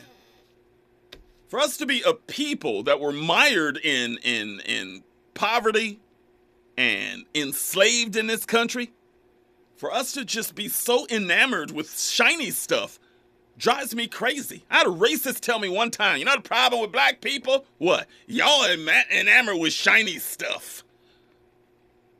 Rims and grills and just all kind of jewelry. It's all got to be shiny stuff. Now, of course, I dug into him. But you know what? Got a point. What do we care about that stuff for? And that pastor, I'll tell you how I feel about that pastor on the other side. Because uh, I'm surprised we haven't done a show on that cat. 1 800 920 1580. 1 800 920 1580. Uh, news and traffic right now. Join me on the other side. Danny Morrison Show, KBLA Talk 1580. We got a lot to talk about. Nighttime is the right time for Danny Morrison on KBLA Talk 1580. 1580. 1580. Danny Morrison Show, KBLA Talk 1580. Wow. Look, Jaheim, Andy tells me he's a Trump supporter now, and that's disappointing. I ain't gonna lie.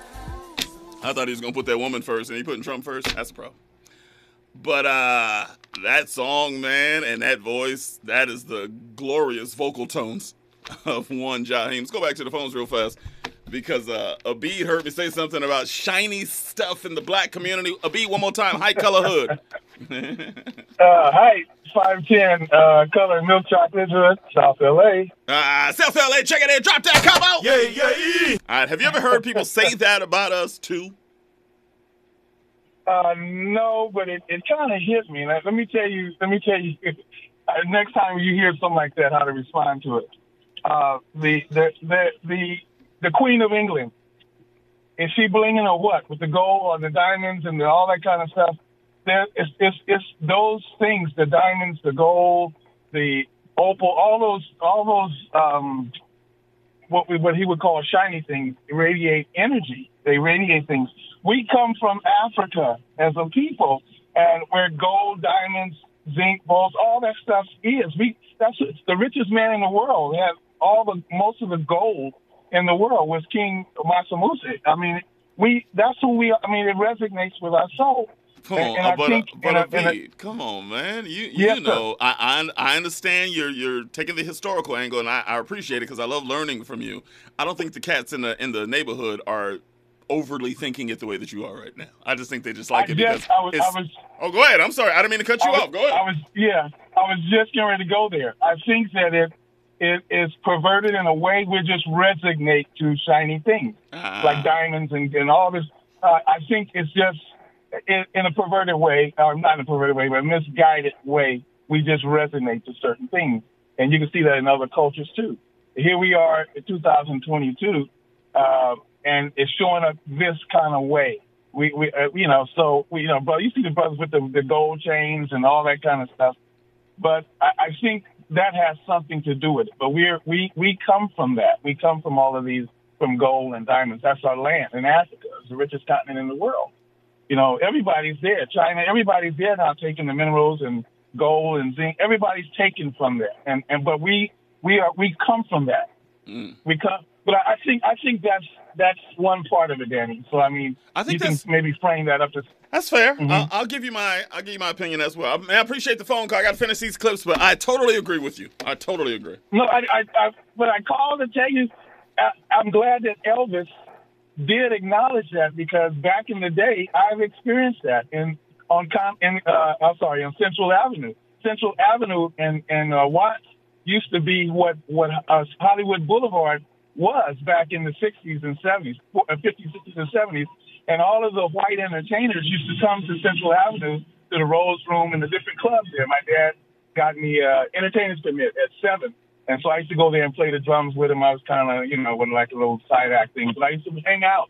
And you see these celebrities, these white celebrities there. At the time, we thought that it was real cool to have these white celebrities from Hollywood come. But what they were actually doing was studying us, going back to Hollywood, going back to Hollywood because we didn't have access to cameras and stuff. And if we did, we were saying yes some, no some, and playing the maze and Butler and all that stuff. So they would go back to Hollywood where the cameras were, and it was they they it was culture culture cultural uh, uh, misappropriation. They would take a lot, and Elvis was notorious for that. So, Abi, Abi, from, you can uh, ask you can answer my yes, sir. question for me then, real quick. Did, did he actually say that the only thing a black man could do for me is shine my shoes? Is that a, an accurate an accurate quote that he said? I I never heard that, but but I know that he took a lot of stuff from us. He he he used to hang out at Sun Records. Uh, uh, uh, uh, Oscar Snow Senior. He stole a lot of stuff from Oscar Snow Senior, and the reason I found out because I produced his son, and his son showed me a lot of stuff, and you could hear the stuff that Elvis stole and ple- pleasurized and stuff like that. So I know that he he was around a lot of he had a lot of black influence, even though he might not have said it because it wasn't it wasn't something you do in the day. But he was he was he was in Watts. He was hanging out at some of the clubs with bros and stuff and learning that you got to whoop them, you know, all that stuff, all that, you know, the the, the, the gyration, That's a the terrible gyration and all that I- stuff. We're gonna win this race. We're gonna win this. that's your that's your Eddie Murphy doing Elvis Presley impression is what that is. I know you. That's what I I remember that but from he, Raw. he, he learned he, he learned a lot of that from Sam Cooke and, and others that were that had that little charisma stuff going. I mean, they he, he he studied us, and we thought it was cool for them coming to the hood, but they were actually studying us. Yeah. You know what I mean? So I'm glad that it was acknowledged, from what I'm understanding. I caught a piece of it, and I'm glad that it was finally acknowledged that he acknowledged. It. All right, my man. Have a good night. Thank you Appreciate so you so too, much. Appreciate you. Um, by the way, we got to see if we can find that clip. We haven't really uh, researched it out. If it exists, somebody send it to me because I'm curious. Did Elvis actually say that on a mic? Can't. No clip.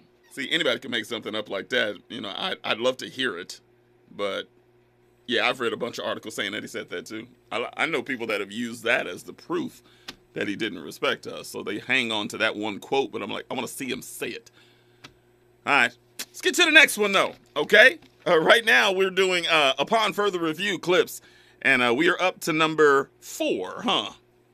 This one broke my heart.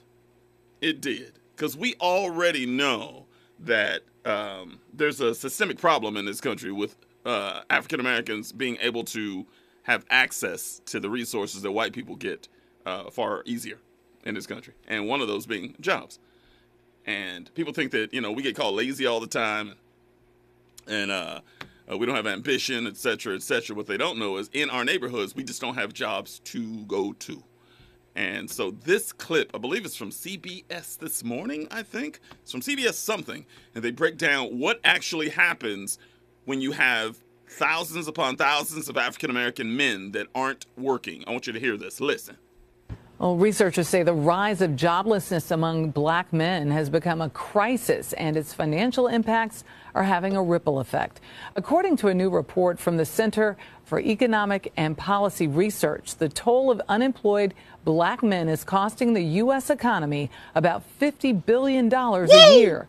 Researchers say black men have consistently had the highest annual unemployment rate for the last 20 years. 20 The report found the predominant reason is a lack of job offers. It is also impacted by higher mortality and incarceration rates. Well, well, look at Researchers there. say with communities that lar- uh, with larger populations of working black men experience uh, lower crime rates and better educational opportunities for children. R- research suggests that if the jobs gap closed between white and black men, about $30 billion would be funneled back into black communities every year. Will you look at there? You mean if they actually gave us jobs, it would funnel money back into the economy? Really? What a novel concept. Who would have thunk it? And you mean the reason that we don't have these jobs is because we're being incarcerated at a disproportionate rate? Who who knew? 1 800 920 1580. 1 800 920 1580. More on this topic on the other side. This is the Danny Mo Show. KBLA, y'all stay there. From Bakersfield to Los Angeles. From middays to nighttime. Like George and Weezy, Danny Morrison is moving on up at KBLA Talk 1580. The Ad Council. You're listening to the Danny Morrison Show exclusively on KBLA Talk 1580. 1580. And if you missed it, we just played a clip from CBS Evening News when they were saying that uh, with African American male unemployment being as high as it is, it is costing this country 50 billion with a B dollars every single year. And I was just telling Andy, it ain't gonna change. They would rather swallow that money than get us on the right track. Make no mistake. It's been going on for 20 years. They're like, ah, no, black men are lazy. Black men are deadbeat daddies. Black men don't want to be educated, etc., etc. I mean, their narrative is to keep uh, their their feet on our neck, for lack of a better term, so to speak. They don't want that to change. You would think they would invest, invest some of that money in our communities, man. Get us job training, get us into college, take care of us, man. But nah, they ain't gonna do that. That's why reparations, the reparation conversation is so important. Shout out to California that's leading the charge. But that's the only way we get to where we need to get. I've been telling people you can do whatever you want. You can march, you can boycott, you can do whatever you want. All that stuff matters and it, and it makes incremental change, make no mistake. But until we actually have the financial capital to make changes in our communities, nothing will change. Gotta have money. You have to. We got one more clip, right? this one, oh my god. This is another one about dating, and and I will be honest, a white woman sent me this clip. A very very uh, loyal listener to the Danny Mo show sent me this clip, and she wants me to know that this is what she thinks when white women date black men exclusively, and this is what this woman in this clip said. Listen. like men because of the power dynamic because white women have never had any power over men in their lives because obviously all the white men in their lives have always had all the power over them so white women have whiteness over black men and obviously to be in any sort of like control feels good especially when you're used to never being in control white women feel safe with black men not only because of the hyper masculinity that they believe black men exhibit but because of the whiteness and power they hold over black men. This is why also white women can still be racist and be with black men. And be like conservative white women will be like married to a black man. And this is why white women love their black sons and hate their black daughters. Yeah, see, this is Black it goes off sons the give you access to the patriarchy, they give you power, whereas black daughters don't. Black men, because of the power dynamic. See, the the whole time I was watching that clip, I was nodding. I was like, yeah, yeah. And then she goes, "This is why white mothers hate their black daughters." Like, no, you see, you see, you were making some good points, and then you took a hard left turn. White women don't hate their black daughters; they love their black daughters. I don't buy into that. Now, the whole part about black man and power and all of that, and and our hypersexuality, and I'm I'm I'm with you. I'm with you on that. But uh, I will tell you more on why I believe white women love black men on the other side. 1 800 920 1580. 1 800 920 1580. Danny Morrison Show, KBLA Talk 1580, Thursday night, y'all. Nighttime is the right time for Danny Morrison on KBLA Talk 1580. 1580. 1580. Now back to more of the Danny Morrison Show on KBLA Talk 1580. I just had a white female friend of mine go, I can't wait to hear this. Just sent me a text. it's not brain surgery by any stretch of the imagination. It's just my opinion. Uh, black is the new black. You know what I'm saying? And what I mean by that is, I've made the correlation before. I don't know if you guys remember the show Happy Days, right? Back in the day, hit TV show. It was number one on on ABC for like five, six years, and the whole evolution of of uh, of Richie and and the Fonz and Potsy and and Al's and Arnold's, you know, diner or whatever it was. It was humongous, right? It was Americana, if you will. But as far as what is cool, Fonzie was seen as cool. Slick back hair, white guy, rode a uh, uh, some motorcycle of some sort. And, you know, just that whole biker vibe was cool. And if you look at movies back then, too, Elvis, same thing, same thing. Leather jacket, you know, slick back hair, you know, that was cool to them. We have commandeered cool in this country. We have. When it happened, I don't know. Uh, some might say the 70s, maybe. Uh, if I was to place a bet, I would say I think Michael Jackson came in and took it. That's what I think. I think Michael Jackson and Prince combined came and took cool in this country, and we just kind of took it from there. But white women want to be around what's cool, and we are what's cool. Every race of woman out there is, you know, going after the brothers right now. That's why brothers are the most likely to date outside their race in this country, statistically speaking, because everybody is after us right now, in a good way. Some would say a bad way. so, why do women, uh, why do white women date black men? Because that's exactly what they want. They want to be with what's cool. And we cool. Black men, we sexy.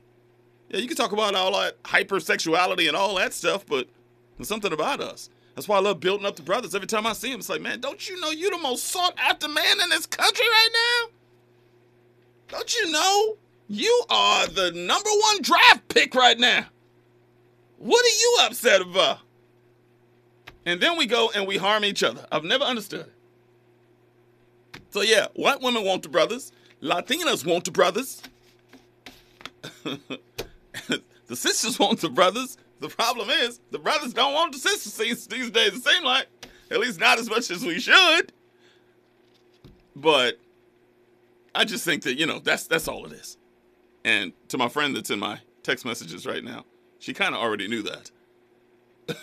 but my my hope, my wish, my prayer as we get up out of here right now is we get to a point in this country where everybody just loves who they want to love. And I mean, I don't care what your sexuality is. I don't care if you're in a racial relationship. I don't care if you're a May December romance. I really don't care. Don't harm a child. And I, anything else, I really don't care. All I ask is that you be respectful of those people that don't have the same lifestyle or beliefs that you do. If we got to that point in this country, I just think it'll be a much better world. Respect people's lifestyle. As long as they're not harming you, just because someone gets into gay marriage is not a referendum of your own. Who cares? If they want to enter into marriage and and get divorced because it's at 53% right now, divorce rate, go ahead. If you want to jump into that, feel free. but you shouldn't care what somebody else is doing. Don't let somebody else come into your bedroom and tell you what you should or should not be doing. That's not the way to go. Cool? Wow, what a show!